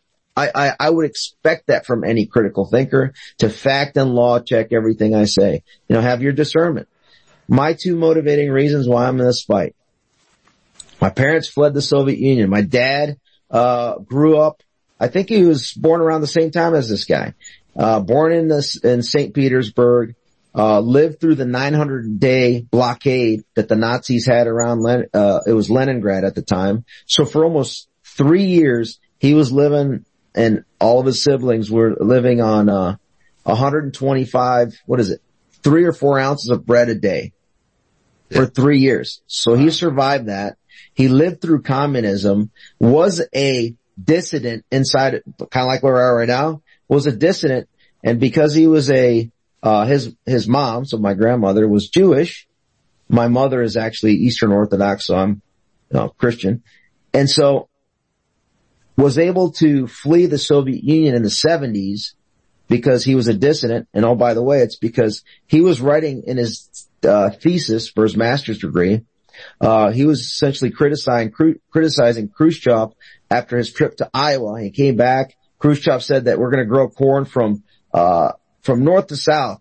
And my dad was doing economics, and his thesis was on agriculture and how Khrushchev was an idiot because the climate couldn't support corn in freaking Siberia, right? Mm-hmm, but the KGB caught wind of it and was going to essentially send him to the gulag for criticizing the KGB or criticizing the government.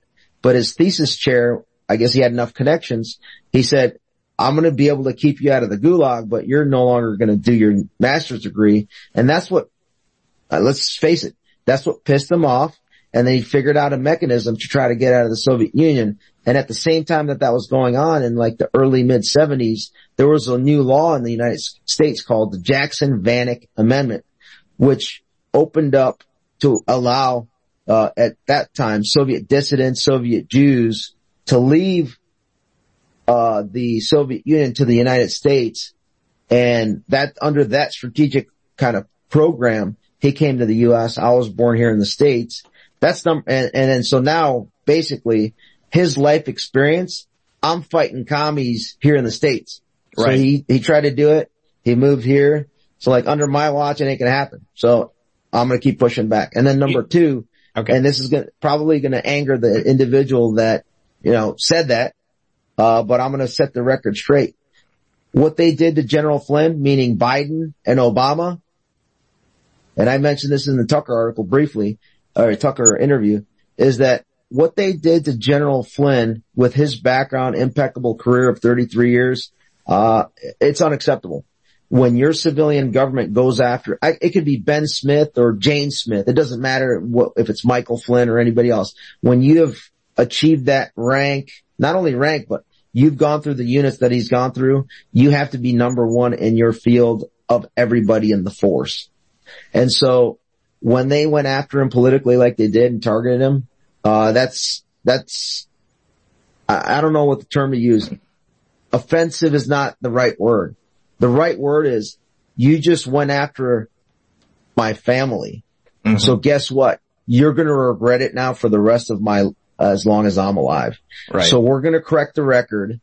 And that process rests squarely with Biden, the Gidon, because he was the one of the 33 people that unmasked Flynn and then forced him into this quagmire, the legal procession. And if you have any questions about anything, read the entire 250 documents in his case. Once you read through all of those, then I'd be happy to answer any questions you may have as it applies to his integrity or any questions you have on General Flynn. Because I know there's some folks out there that say stuff. Come talk to me after you read every single filing in his case. And then you're probably not going to have any questions, and you're going to probably come to the same conclusion that I am.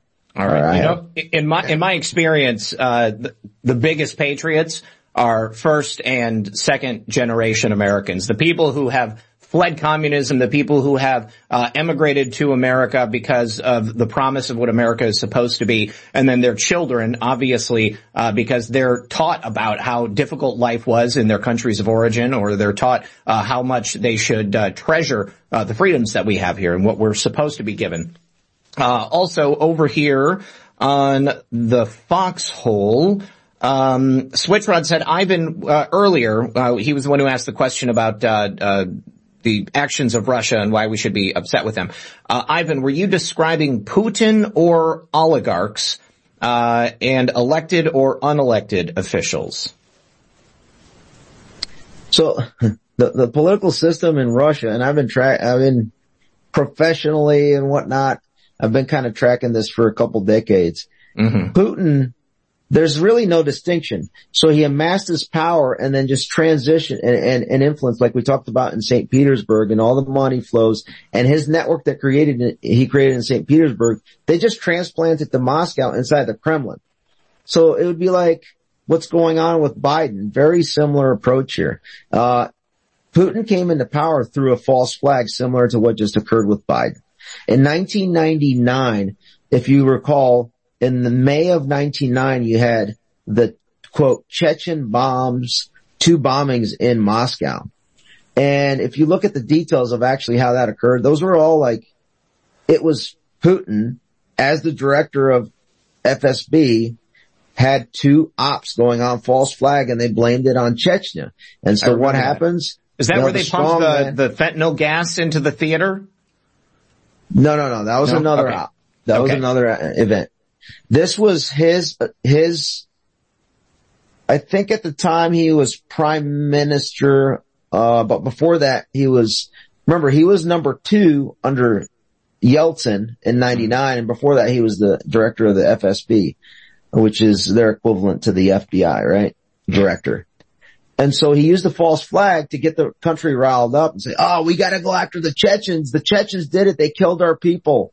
And so under that, he came out as the strongman. Remember, he was flying in this Su-25. I think it was like he was in the helmet. This was early in his career. And so he looked like the strongman that Russia needed. And so that's how he rose into power, through the leverage that he created, through the blackmail system being there, because he's got all the tools to collect on everybody, right? Mm-hmm. And then that false flag event essentially put him into power. Apply that to the J6 false flag. I mean, it's very similar how things happen. And it sounds, right, it sounds conspiratorial, this and that, but guess what? The evidence is just so clear once you dig down that rabbit hole. Right. So Switchrod also said, wonder if Russia is just trying to protect itself and its culture and sovereignty. Unfortunately, Putin's soiled. Brad and I were saying earlier, I mean, I think that's undoubtedly part of it. I mean, of course, Russia. Yeah. I mean, there's several layers going on. There's the thuggery stuff, but then there's also like a component of, right, Russian nationalism. They're trying to keep their culture. They're trying to keep their sovereignty. So it's not like all lawlessness. There's still a somewhat of an ethos and culture that people grew up in, whether it be Eastern Orthodoxy, whether it be, right? So there's, it's more of a traditional, well, let's just face it. There's a lot more in common with Russia and the United States than there is, culturally speaking, than there is with China and the United States, whether it be, there's a lot. It's not a one-to-one, though. It's mostly European. It's not a one-to-one. I think that people want to, make, the direct correlation. But, I mean, there's similarities, but there are still, points that are not the same. Riza Tyre said, America and all countries are not the government. The country is the people. The people are not lost. That's a great point. Space Coast Patriot said, we joke the live stream and nature balance. Riza Tyre also said they've invested billions to convince us that all is lost. It's a psyop. All is lost when we believe that. Absolutely. Part of these four phases of ideological subversion, I would say that the black pilling is the part of the demoralization. We'll talk about that in just a sec. Right. I try to ignore as much black pilling as possible. I'd be like, all right, that's your choice. Like, you're a grown man, you're a grown woman, you can black pill. Guess what?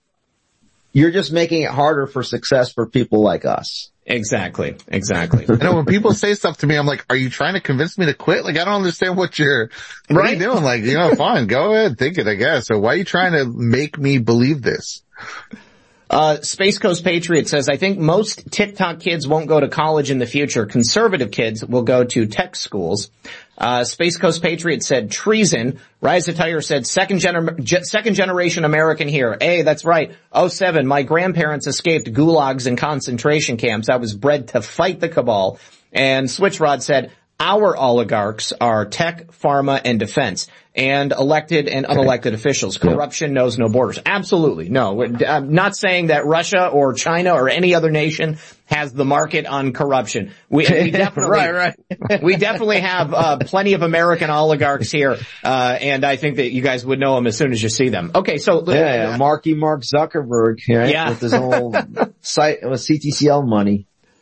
So Ivan, we're going to begin now in the four phases of ideological subversion. 15 to 20 years to demoralize a nation. Brad and I were just saying before you were here, that fascinating to think that at the time that Yuri was, rattling these off, 1984, 40 years ago, he was talking about a 25-year period that had already been in play, where that generation of Americans had already been brainwashed, and now, at that time we had the dropouts essentially that were occupying positions of power. I immediately thought about Bill Ayers and of course, his heir apparent, Barack Obama, but, I'd like to get your thoughts and then I want to hear anything specific. Actually, Brad, let's start with you because Ivan has been, talking for the last few minutes.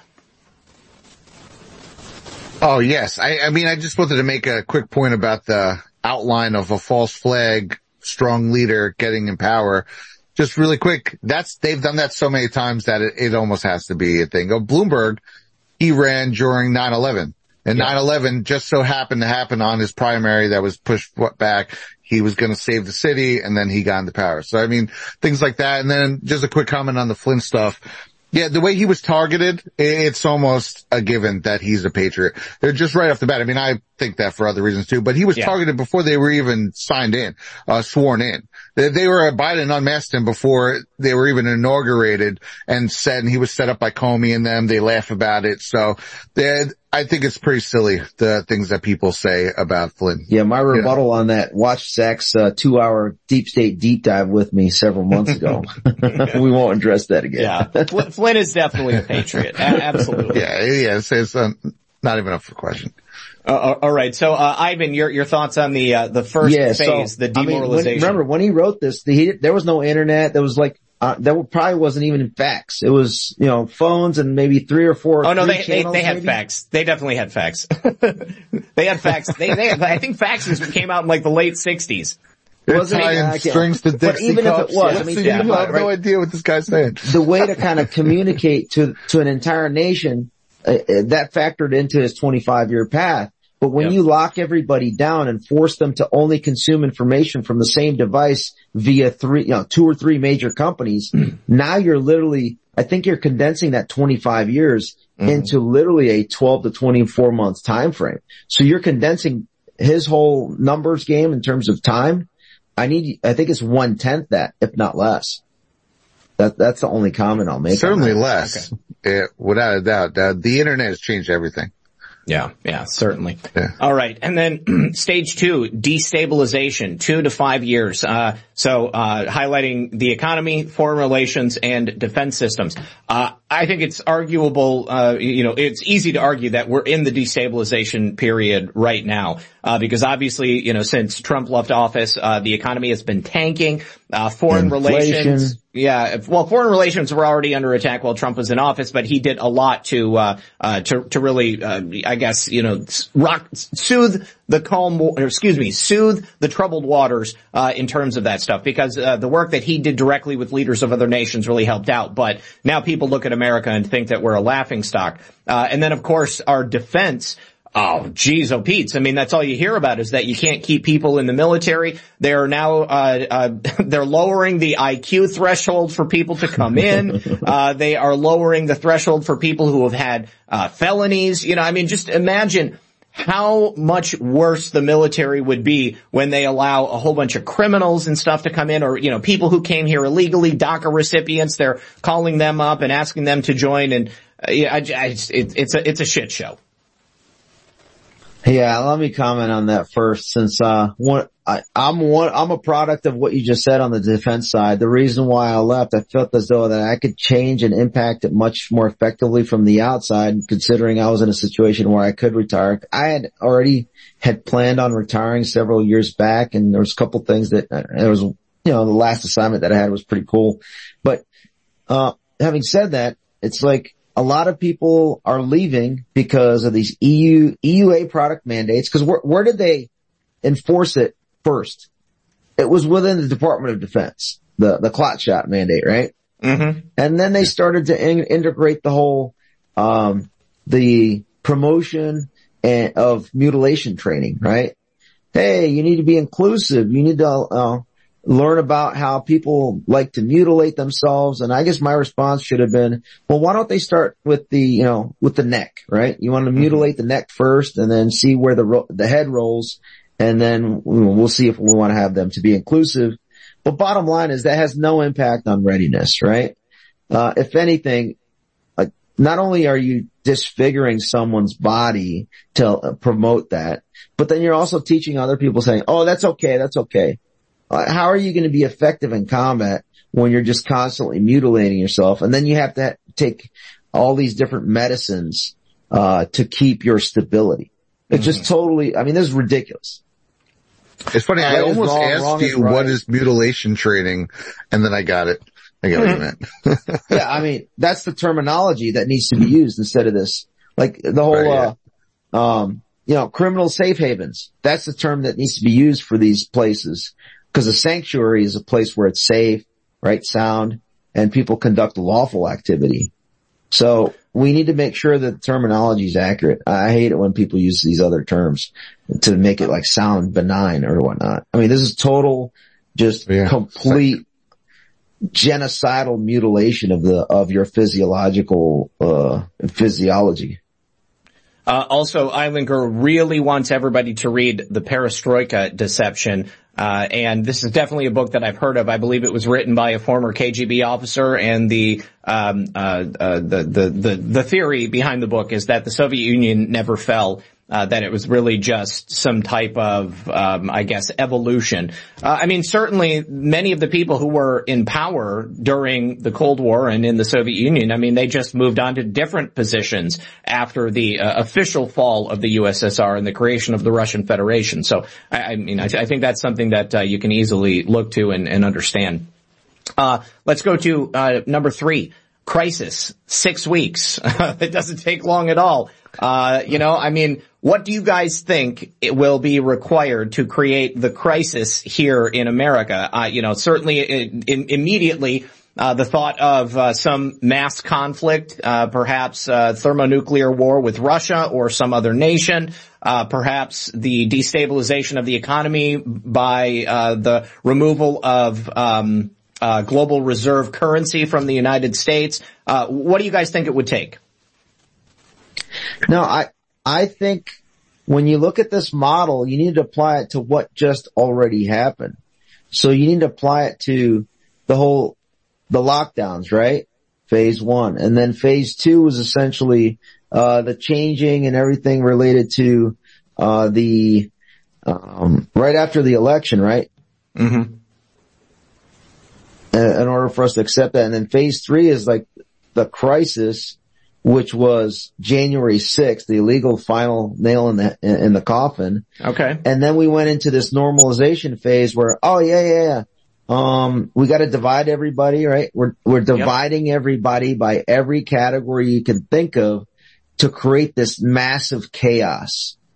You could certainly look to Biden as a benevolent dictator as well from his normalization phase. Brad, what do you think? Have we already surpassed the crisis phase, and are we now in the normalization of? I guess they do. Remember, we had troops around the Capitol and all this other stuff. Sorry. Oh yeah.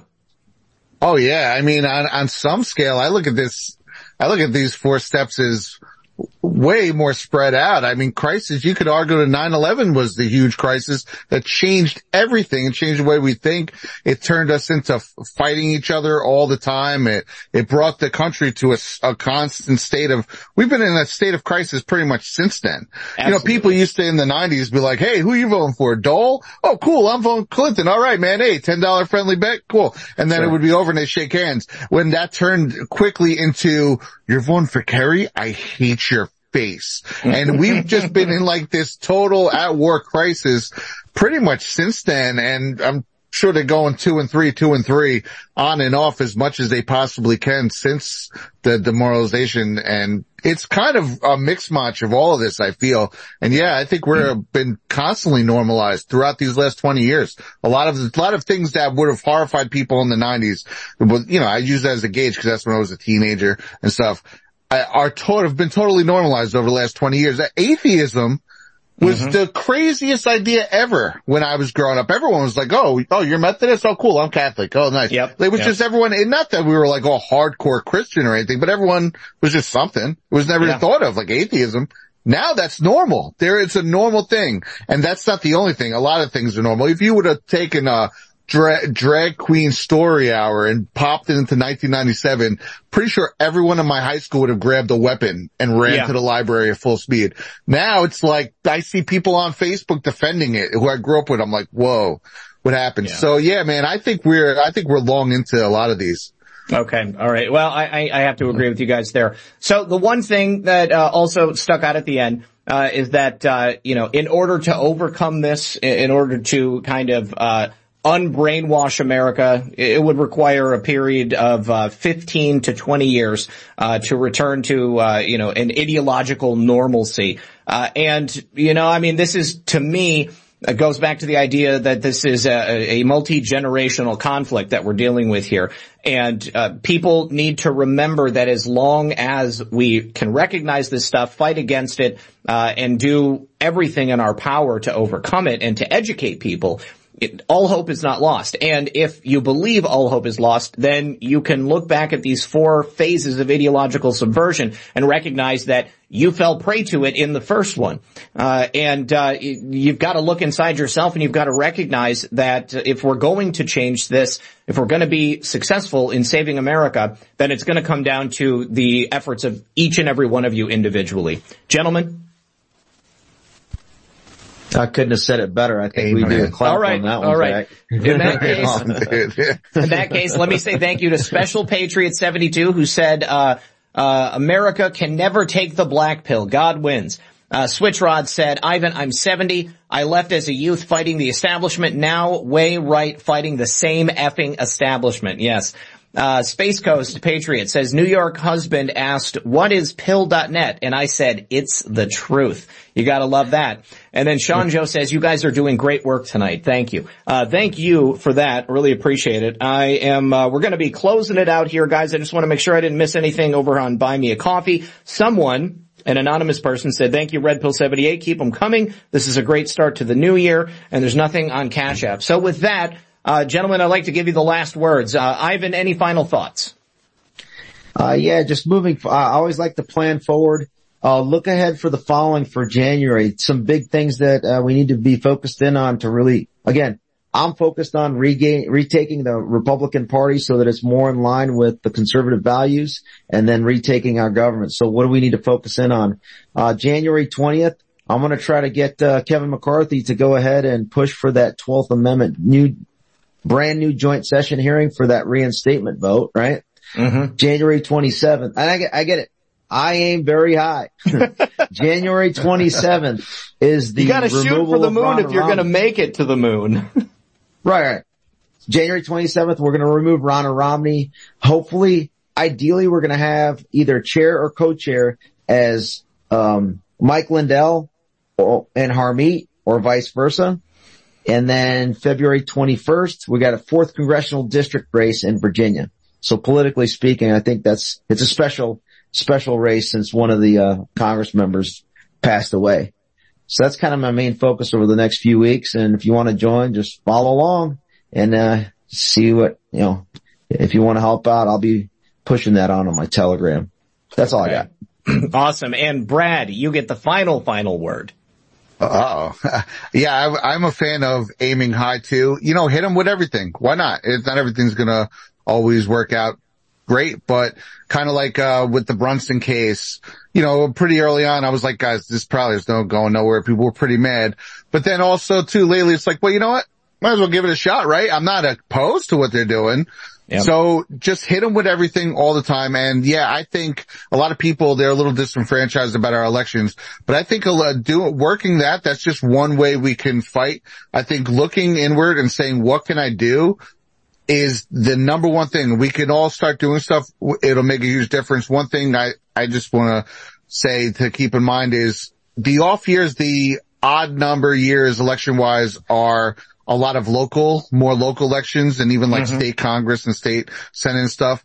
That's very important. They don't think anyone watches those. And in 2021, right here in New Jersey, we got a freaking truck driver to unseat the New Jersey Senate. State Senate, great. Right? Yeah, Ed Durr, man. And there was a whole bunch. If you went down the list, a lot of people. So just look into it. I'm gonna, maybe I don't know. So are you in Jersey? Yeah, I'm in Jersey. Yeah. Oh, perfect. So New Jersey and Virginia, where I live, are the only two states that have elections every year, basically, because the federal ones are even, and then the state ones are odd years. So that's this pretty year cool. We're gonna have our 2023. We have our state house and state Senate races.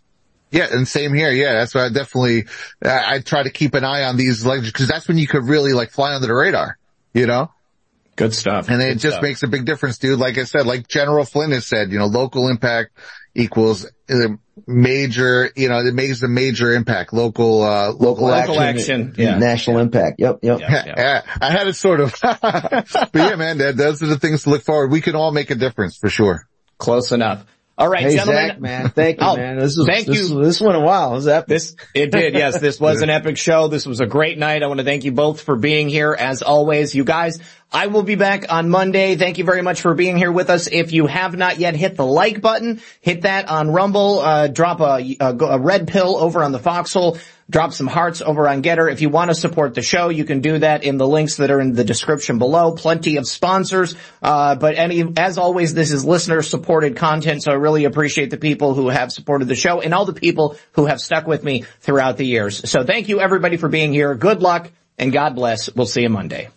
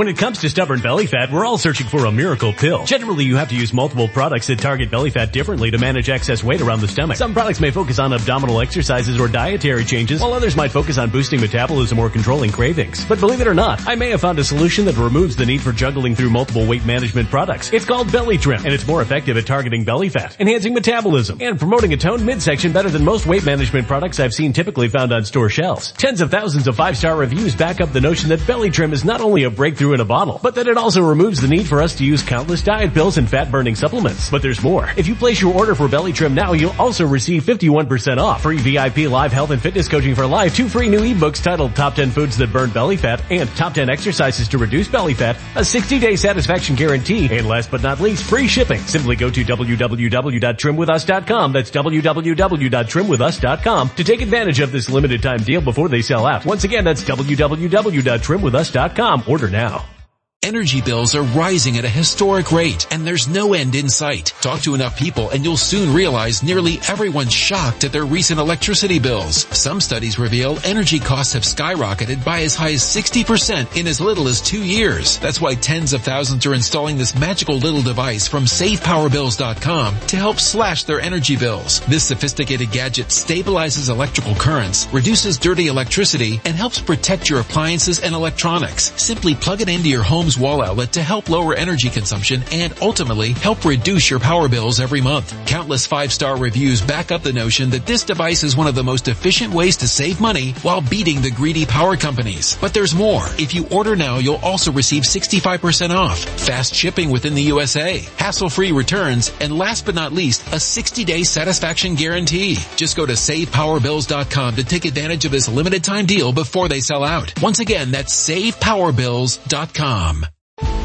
Violent crime across the U.S. has skyrocketed. Just recently, a politician was carjacked by 3 armed attackers outside his home in Washington, D.C. This comes several months after another politician was assaulted in the elevator of her building. Between mass shootings, kidnappings, burglaries, and carjackings, it's never been more vital to learn how to protect yourself. This is why tens of thousands are choosing the Fighter Flare flashlight. The Fighter Flare flashlight has awed people with a wonderful design and massive light output. On top of an ultra-bright 800-lumen light, it boasts powerful strobe lighting modes for self-defense, a glass-breaking hammer, a built-in power bank, solar-powered recharging, rope cutter, siren, and much more. Countless 5-star reviews back up the notion that this flashlight is the latest and greatest in the EDC market. But there's more. If you place your order for the Fighter Flare flashlight now, you'll also receive 66% off, free express shipping, and last but not least, a 100% lifetime guaranteed replacement. Simply go to www.fighterflare.com to take advantage of this limited-time deal before they sell out. www.fighterflare.com. Order now.